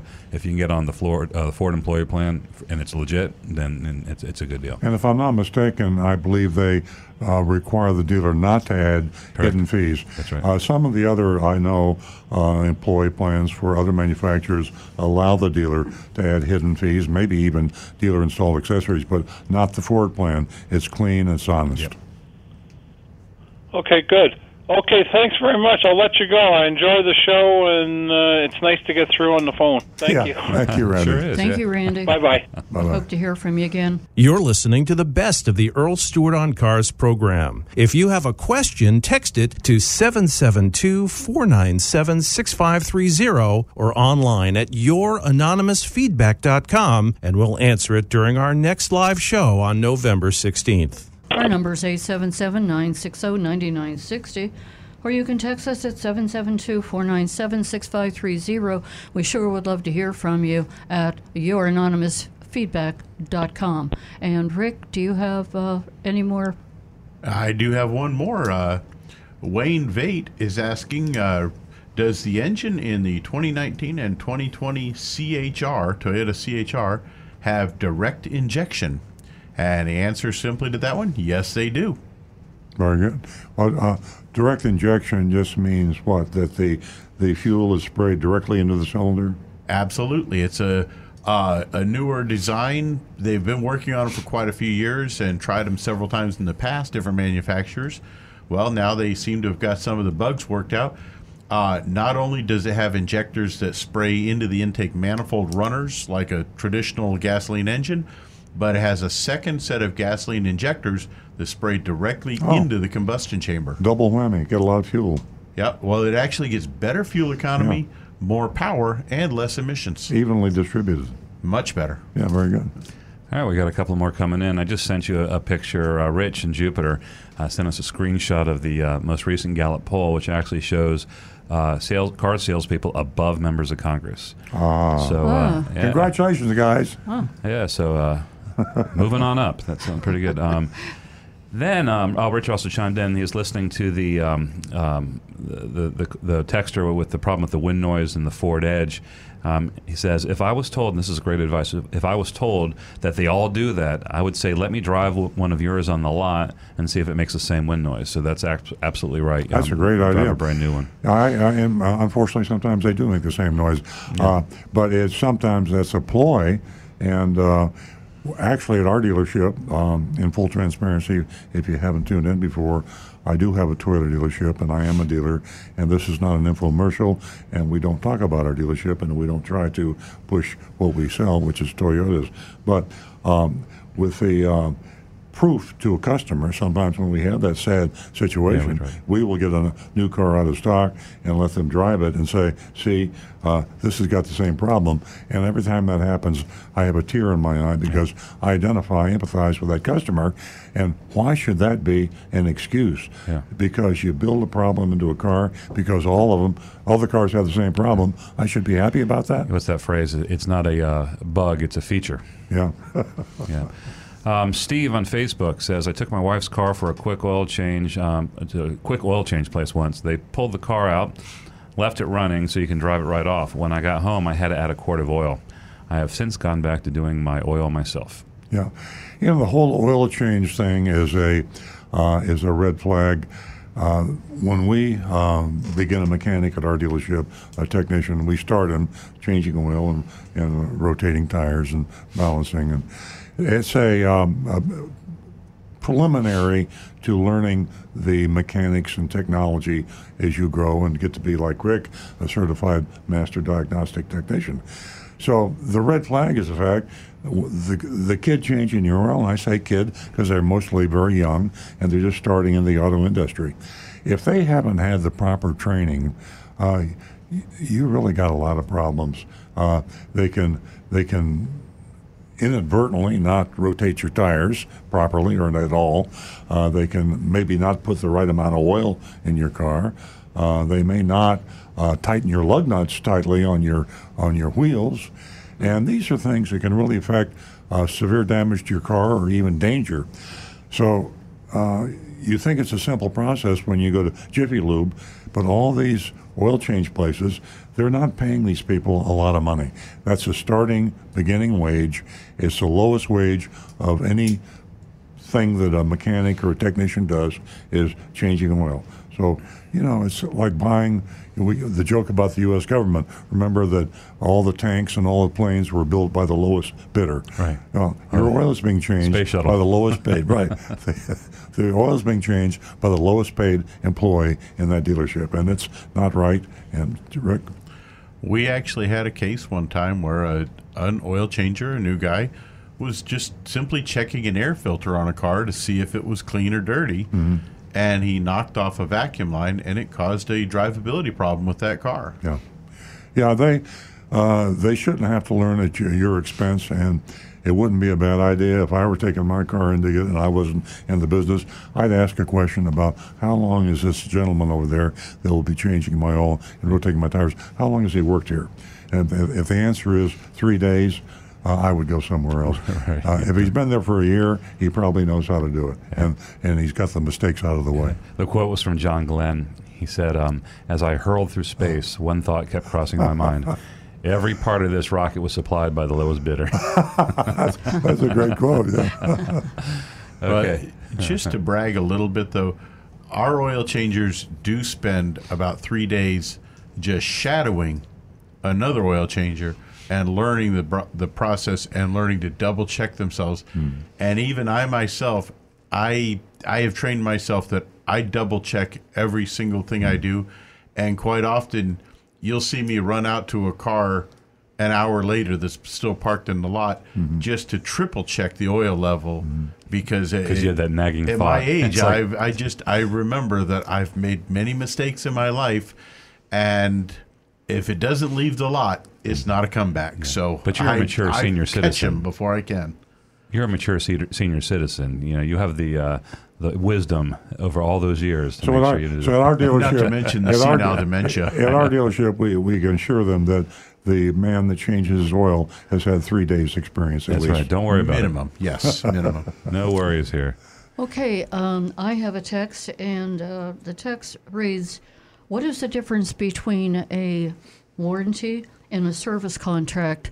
Well, I'll tell you what, uh, Mary Elizabeth, I can't answer that question because it is such a, a gray area. Once you get in and you start signing these contracts, I'm not sure if I would know the difference between a warranty and an extended. I can answer that. Stu? Yeah, um, a warranty only comes from the manufacturer. Uh, it's backed by the manufacturer and has to do with defects and work. Everything else that the dealership presents to you Well, is, I, is a, is a I'll service have to interject there. Uh-oh. Sometimes the extended service contract It's called a warranty. are called a Yeah, warranty. yeah, I'm saying- I'm defining what they so are. the, the the name is is used very loosely, Right. and um, you have to be careful. Yeah, yeah. I'm saying I'm letting uh, the listeners know that the if, if a dealer is selling you a warranty, it's not a warranty. It's a service contract. Mm-hmm. If they call it a warranty and you have to pay for it, it's not a warranty. It's Yes. a service contract. Sometimes it's all Correct. about the numbers. That's right. All right, we have a text here. It's an update from a caller who called in last week. Uh, uh, update on the RAV4 with the tires wearing on the edges. Now, spoke with Tier One Toyota customer service and the and the dealer. Toyota looked up all the service records, confirmed everything required was done by me. They still refuse to do anything about it. They are blaming, blaming the dealership, saying it's a service failure and they should have caught it. The dealer won't do anything about it as well. It's a shame. It's my mother's third lease, seventh Toyota, and will be hers and my entire family's last Toyota. What happened to Toyota? They used to be the best when it comes to standing behind their cars. It's going to cost her $1,000 for new tires, which she doesn't have. It's crazy. A two year old car with 20,000 miles needs tires. Thanks. Love the show. That's from Ryan. Well, the dealer should be checking your tire, tire pressure every time you come in, and uh, that should be part of the maintenance and your factory recommended maintenance. Uh, if they're not checking the tire pressure, your tires could have been uh, underinflated, in which case you'd have the edge wear. It should be a matter of uh, proof, science. Uh, a picture of the tire should tell anybody that why did you have the excess wear, and uh, uh, the dealer is to blame. The manufacturer is not to blame only in the sense that he, the manufacturer should lean on the dealer and say, you should take care of this customer. Unfortunately, they don't do that like they should, and uh, I would still. Um, I would still go back to the dealer, try to take it up the ladder, Yeah. try to talk to the service manager, the real service manager, meaning the guy that runs the entire service department, not somebody in the service drive that calls himself Yeah. service manager, or the general manager, or the owner of the dealership. I'm gonna. Another advice is uh, you said you called the Toyota customer uh, the number. Uh, when when you do that, basically they're going to refer the problem right back to the dealer. Um, it comes in. It's called an 800 complaint. Um, it comes in and basically describes to the dealer what they already knew, and then you're going to be contacted by a customer relations manager and probably people who can't actually get anything done for you. Um, ask the dealer who some friendly voice or some somebody who will actually listen to you at that dealership to call the Toyota customer experience desk or whatever they call it. Um, sometimes they'll step up, especially for long-term um, uh, families that have bought a bunch of Toyotas and they've made the threat to leave Toyota altogether. They could step in and, and assist you. So um, just keep pushing with the dealer, but that the 800 number for Toyota is probably not going to do too much to help you. Great information. Uh, we are going to be getting to the mystery shopping report, uh, so therefore we will not be taking any more phone calls. But let me remind you that you too can vote on the mystery shopping report, and you can do so at 772 497 6530. And uh, two, you're mentioning when we uh, first aired this morning uh, about uh, the Chevy dealership in Greenacres. Boy, I feel all of a sudden I feel it. This thought just came to me. I feel pretty old. Remember, Earl, mm-hmm. playing racquetball with Steve Moore. I do, yes. Do you? That was a long time ago. Long time ago. When did he sell out? Oh, 25 years ago. Wow. Okay, we have our mystery shopping report from AutoNation Chevy Greenacres, the Takata test.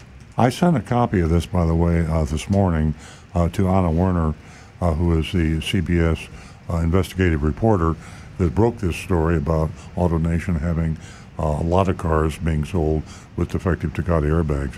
And uh, hopefully um, she'll read this and maybe do a follow up of some kind because you're going to see in a minute what happened when our mystery shopper went in. And again, as Nancy said, this is a mystery shop of AutoNation, uh, Chevrolet, and Greenacres. That's uh, southern or central Palm Beach County. Um, a lot of people don't know where Greenacres is it's near Lake Worth, West Palm Beach area. Uh, this week, uh, CBS News featured a story on the Takata airbag recall crisis. The piece focused on a report by the United States Public Research Group that concluded that one in nine used cars being offered for sale by AutoNation has a safety recall issue. One in nine. Now, this is staggering. This is a large, large percentage. Uh, you're familiar with the uh, Russian roulette, where you take a revolver and you spin the chamber and you hold it up to your head and you're drunk because you wouldn't do that unless you're drunk and you squeeze the trigger. I've seen it in the movies, you've seen it in the movies, uh, Russian roulette. This is what it is when you buy a used vehicle from AutoNation. You're playing Russian roulette. You have one chance out of nine of having bought a car that can kill you. And the fact that this is going on says something about our legislature, our politics, our regulators. It says something about the American system where money can trump life, where money can trump safety, where the lobbyists for the manufacturers, auto manufacturers, the lobbyists for the auto dealers can go to our legislators and persuade them not to pass a law that would make it illegal to sell a car with a dangerous recall. And they won't do it. They're afraid to do it because they won't get the donations from these giant lobbying groups to get reelected. A sad, sad statement on America. Um, as you know, and I said before, I was interviewed uh, for the story about AutoNation by CBS News reporter Anna Werner. Hope she's listening now, and I hope she's reading the same mystery shopping report that I'm reading to you now. I discussed my policy uh, in my dealership of not selling dangerous recall cars, something I stuck with since July of 2016. I applaud CBS News for helping me to return the national attention to national attention of the public safety crisis that has shamefully been ignored by our media and political leadership. In the story, uh, she asked me in the interview, she asked me how much money it had cost, and it was bordering on $600,000 in depreciation and others sort of costs by not selling these cars to you. Uh, it's been a very, very painful uh, burden on me financially. And uh, recently, I'm uh, uh, having to pay an additional $250,000, and I'll, I'll talk about that on a further show that had to do with the Takata issue that I had to, from a matter of morality and conscience, not sell cars. I sued another car dealer, and this resulted in costing me uh, $250,000. Anyway, the PIRG, which is the U.S. Public Research Group. By the way, this PIRG was funded uh, by um, Roseanne Shahan, Rosemary, I'm sorry, Rosemary Shahan, who is the consumer advocate in California, the president of CARS, who is one of the most uh, influential, powerful uh, groups, consumer groups for car buyers. And uh, she funded this U.S. Public Research Group uh, research that caught AutoNation uh, doing what they're doing. They looked at 2,400 used vehicles at 28 AutoNation locations and found 267 vehicles that pose serious safety threats to their occupants. That's astonishing. Now remember, AutoNation is the largest retailer of cars in the world. They have more car dealerships, well over 200 car dealerships. So when I say one in nine cars uh, are being sold by AutoNation, this pretty much translates to all car dealers. One in nine, when you buy a car from any car dealer, uh, including AutoNation, you have one chance in nine of having an unfixed, dangerous safety recall. CBS highlighted the dramatic reversal taken by AutoNation when, uh, uh, just a year after announcing they would no longer sell cars uh, used cars with unfixed safety recalls, they went back to selling them. Michael Jackson, I saw the actual live uh, appearance that he had on CNBC when he said it's unconscionable to sell a car with a dangerous recall. The American consumer, we have to respect and be careful that we do not sell them a dangerous product. And AutoNation will not sell these cars. A year later, he reneged on it. And there was very little made out of it. Uh, I mentioned earlier in the show that Michael Jackson, the CEO at the time, did resign from AutoNation. We don't know if there was any relationship between that. I personally feel that his conscience made him say that. And after a year, I believe the board of directors and the stockholders said, look, you're costing us money because you're not selling cars that our competition is selling, and therefore uh, you're not upholding your fiduciary responsibility and put pressure on Michael Jackson to reverse himself. I think that embarrassed him and angered him and eventually led to his resignation. Yeah. But that's all speculation on my part. Uh, the U.S. Uh, PIRG, the research group that found this information, uh, does not act. oh, this is what this is what. Yeah, they the- issued this. Uh, yeah, this is a pub, public public relations release from AutoNation when they were caught and embarrassed, and they said that uh, the USPIRG report does not accurately depict the buying process at AutoNation dealerships. The groups responsible for the report did not attempt to thoroughly review the purchasing process at any of the AutoNation's 200 plus locations around the country. Well, I'll address that everybody makes mistakes and people buy cars they shouldn't buy. There is not a check process that is effective.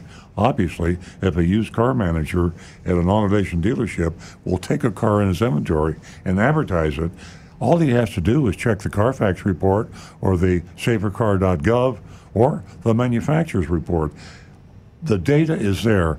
And we looked in our computer and we found a lot of cars out there at AutoNation dealerships with unfixed Takata airbag recalls. I found three in about five minutes. Yeah, three in five minutes. So this is BS about us or this public relations report by AutoNation saying that they didn't do their research and they shouldn't have made this statement. Had they done so, they say that they'd be aware of AutoNation's robust policies and procedures that's designed to provide a transparent buying process. Well, uh, it's not happening. It is not happening, and the proof is in the pudding. The proof is in this mystery shopping report, which I'm going to get into in just just a minute. It goes on to say, AutoNation customers are required to sign a recall disclosure acknowledgement prior to purchase. Well, I'll I'll go. I'll fast forward in, in a minute. Yeah, no, no spoilers. Just- Yeah. well, I'm going to spoil it. Right. They did not do this. So that's a lie in the PR report. They did not disclose it. Uh, a lot of the bad things that happen uh, with car dealers are based on carelessness and stupidity. And sometimes the guy in the ivory tower, the dealer or the CEO of AutoNation, he thinks things are going okay, but in the trenches, they're not going okay. And we're in the trenches and we're shopping these people, and the AutoNation stores are selling these dangerous cars, and it's happening, and we can prove it. And we have a, a copy of the mystery shopping report in Anna Werner's hands right now. Uh, we've conducted several Takata mystery shops at AutoNation stores over the last three years. Only one effectively disclose, disclose a recall. Only one in three years. Perhaps with a renewed attention, AutoNation will make an effort to inform the individual locations who are not adhering to their recall policy. We selected one of these stores to see if this was the case AutoNation, Chevy, and Greenacres. It was easy to find cars with Takata recalls in AutoNation Chevy's online used car inventory. We found three in a few minutes. Three cars with dangerous recalls All at the Green Acre site. all at one location. Now you multiply that by 200 plus locations, you got a lot of dangerous cars. One out of nine. Uh, we chose. Uh, there. well, Here's the three. There was a Mercedes C-Class sedan, Two of them. and two of those, and a Chevy Silverado. Now this is a Chevrolet dealership. So we talked earlier in the show, and talked to Rick about the fact that AutoNation Chevrolet in Greenacres gets paid by General Motors to fix that Silverado. They get paid. The technician that does the fix, he gets a commission. He gets paid. The customer buys a safe car. That's the reason I say this isn't premeditation. This is stupidity. A Chevrolet dealer has a car with a dangerous recall. He puts it on his lot, he advertises it for sale, and he sells it. He costs his company, his dealership money by not fixing it. And he costs a commission to the salesperson, I mean the mechanic, that could have fixed it. Why? Yeah, because they're stupid. Why? And they're careless, and it's not right. We chose to shop and buy a 2014 Mercedes uh, 250 with a no fix Takata airbag recall. That means that this car, if they did know and and disclose that it had a airbag recall, there's nothing they could do about it. Nope. Disclosure means nothing when you say you can't fix the car. And we sent in a female mystery shopper, Agent 26, in response to a lot of uh, people that have been asking us to use more female shoppers. Here's a report speaking as if I were the shopper.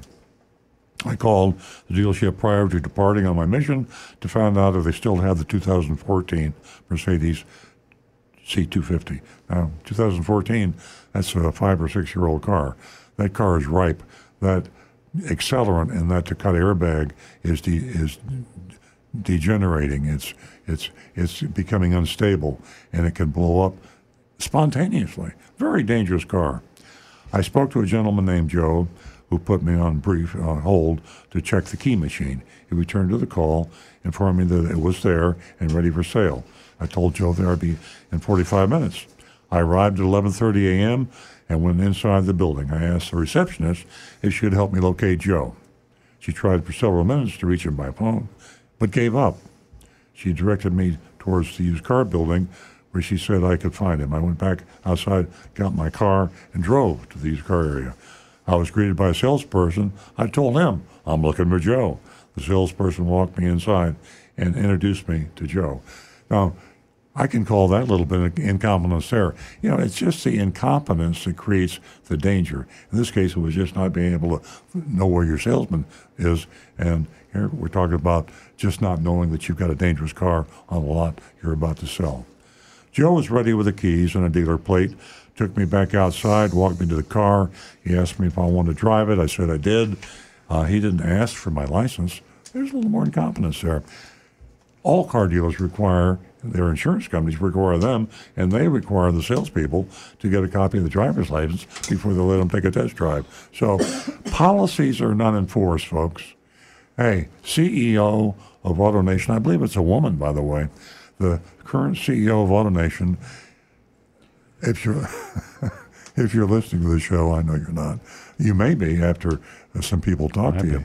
Uh, your policies are not being carried out. And that is the true danger. I know no one in AutoNation headquarters, board of directors, wants anybody to be hurt by a car you sell. But the policies are not being carried out, and what you're about to hear happens in a lot of your car dealerships. So, uh, no driver's license asked for. He asked if I wanted to drive it. I said I did. Uh, he didn't ask for my license. I said, uh, on the test drive, Joe said it was a nice car and said it had never been in an accident. You'll find out later that's some more incompetence, according to Carfax. He was really nice and made a pleasant conversation. I learned a lot about his career in the car business. He'd been doing this a long time. I asked Joe if there was any mechanical issues to talk about. Joe simply replied that AutoNation does a 125 point inspection on all their used cars. We went back to small talk. As we approached the dealership, I asked Joe if there were any safety issues with the vehicle that he was aware of. Now, he did say this. He believed there was an open passenger side airbag recall. Credit Joe, okay? That's one for Joe. Rick? Joe's got a little guts because he's sitting in front of that passenger side airbag. That's right. Uh, either guts or stupidity, right? Uh, when we parked, Joe took a Carfax report and a service history report out of the folder in the car.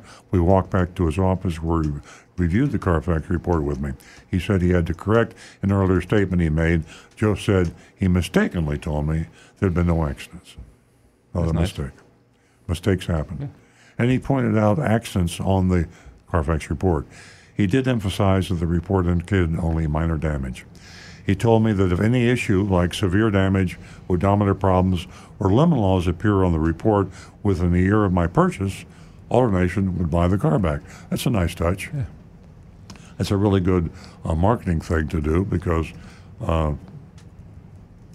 people aren't going to be aware of it anyway, and uh, a low cost uh, way to sell more cars. He never made mention of the recall again. I'll wait to see if he would advise me. And remember, this recall is unfixable. Yeah. There's no part available. Never mention it again.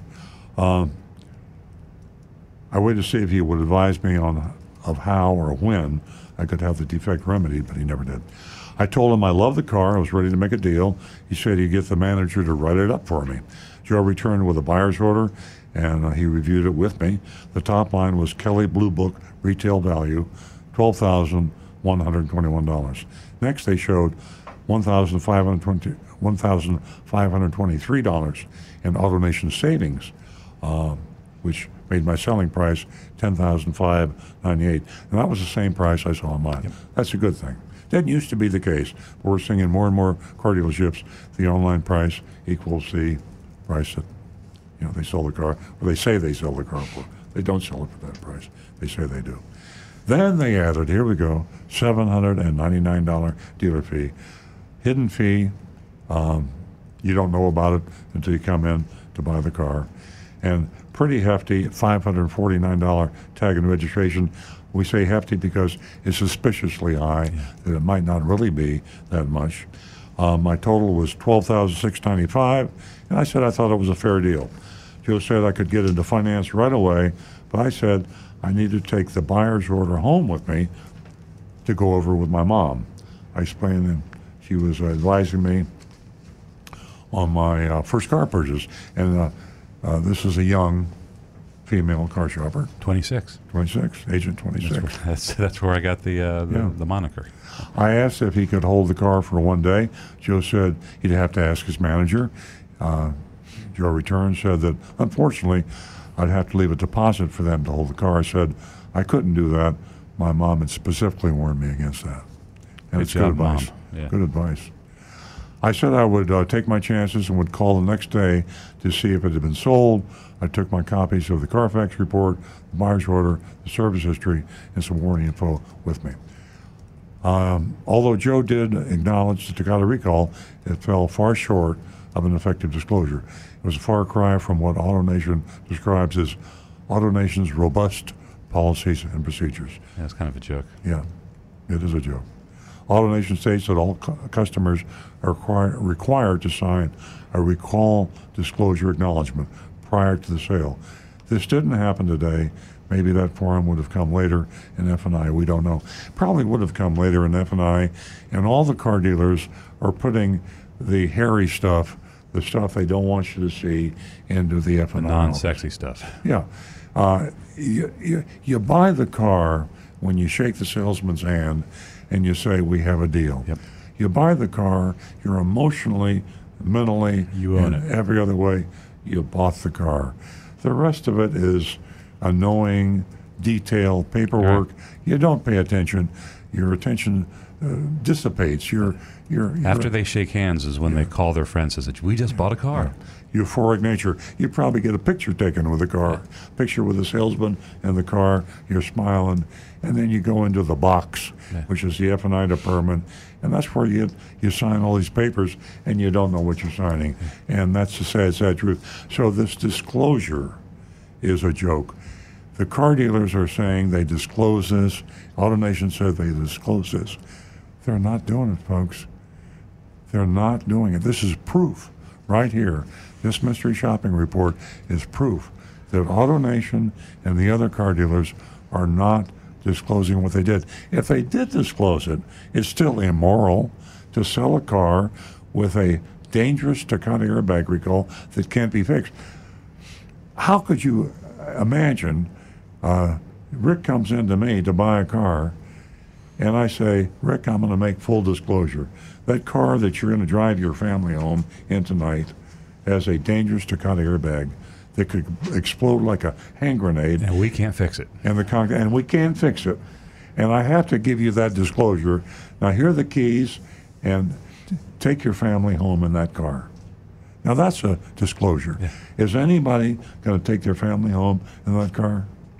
Not me. right, right. I'd feel terrible if it blew up and I hadn't told you. Yeah. I mean, Yeah, I just wanted you to know. let's get real. ahead of time. So the the disclosure is a joke.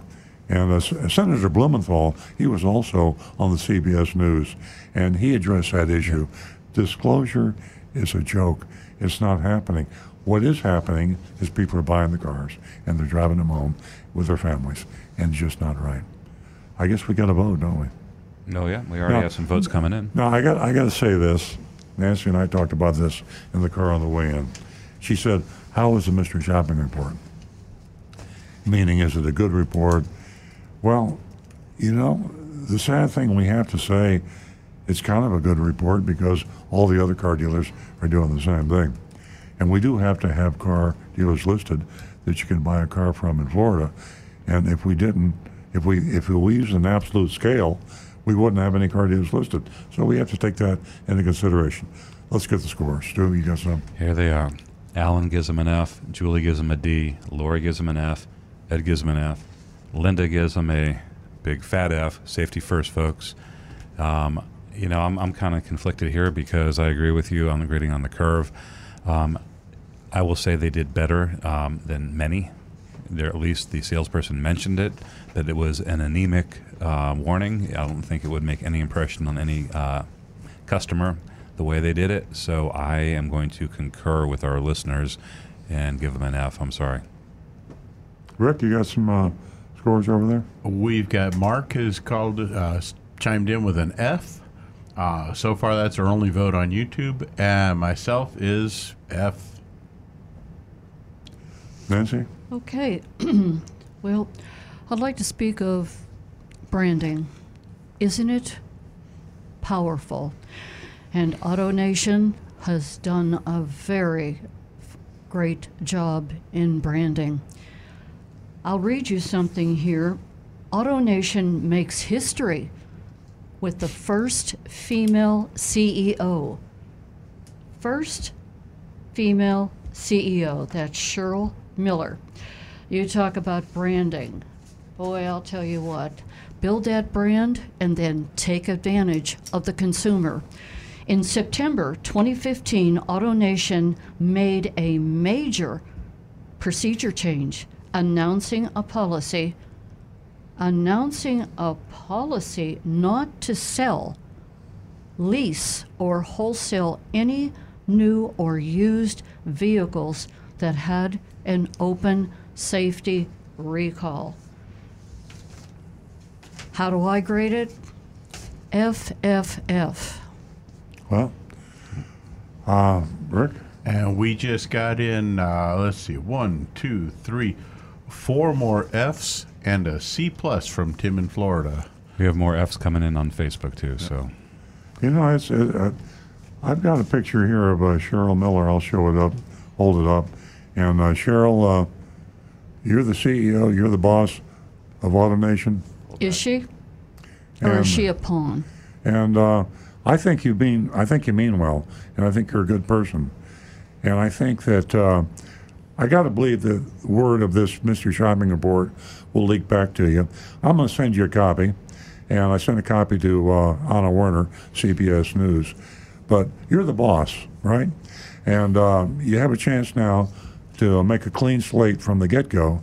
You can't deny that you know about, you don't know about what's going on now. Uh, we're, we're just a little radio station in South Florida, but we stream all over the country and all over the world for that matter. And there are thousands and thousands of people looking at your face now. Cheryl Miller, Miller CEO of AutoNation. And I, I'd like to talk to you. I'd like you to talk to Anna Werner.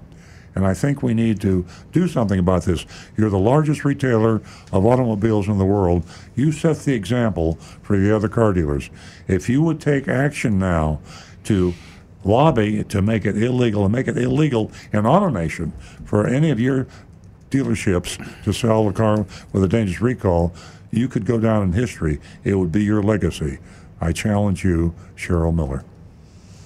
Okay. You're talking about a very powerful uh, AutoNation. I mean, this is. We're going to fail this company. Amazing. We're going to fail uh, Chevrolet and Greenacres. I start. I reverse myself, but I'm going to fail on the basis of the fact that they knew there was a recall and they knew it couldn't be fixed, and they were willing to sell the car. I think that's got to be a failing offense. And uh, I know it's going to be hard to have recommendations out there with Absolutely. this criteria. Uh, folks, um, we're at, at the end of another fantastic show. I want to alert everyone uh, that we are going on vacation, and you'll be able to catch some really great reruns. And uh, our vacation will affect a few Saturdays. That's October 26th, November 2nd, November 9th, and we'll be back on the 16th. Have a wonderful weekend. We're all going together. Rick, We Earl, are. Nancy, Jonathan, Jonathan. Rick, everybody. Have a great weekend.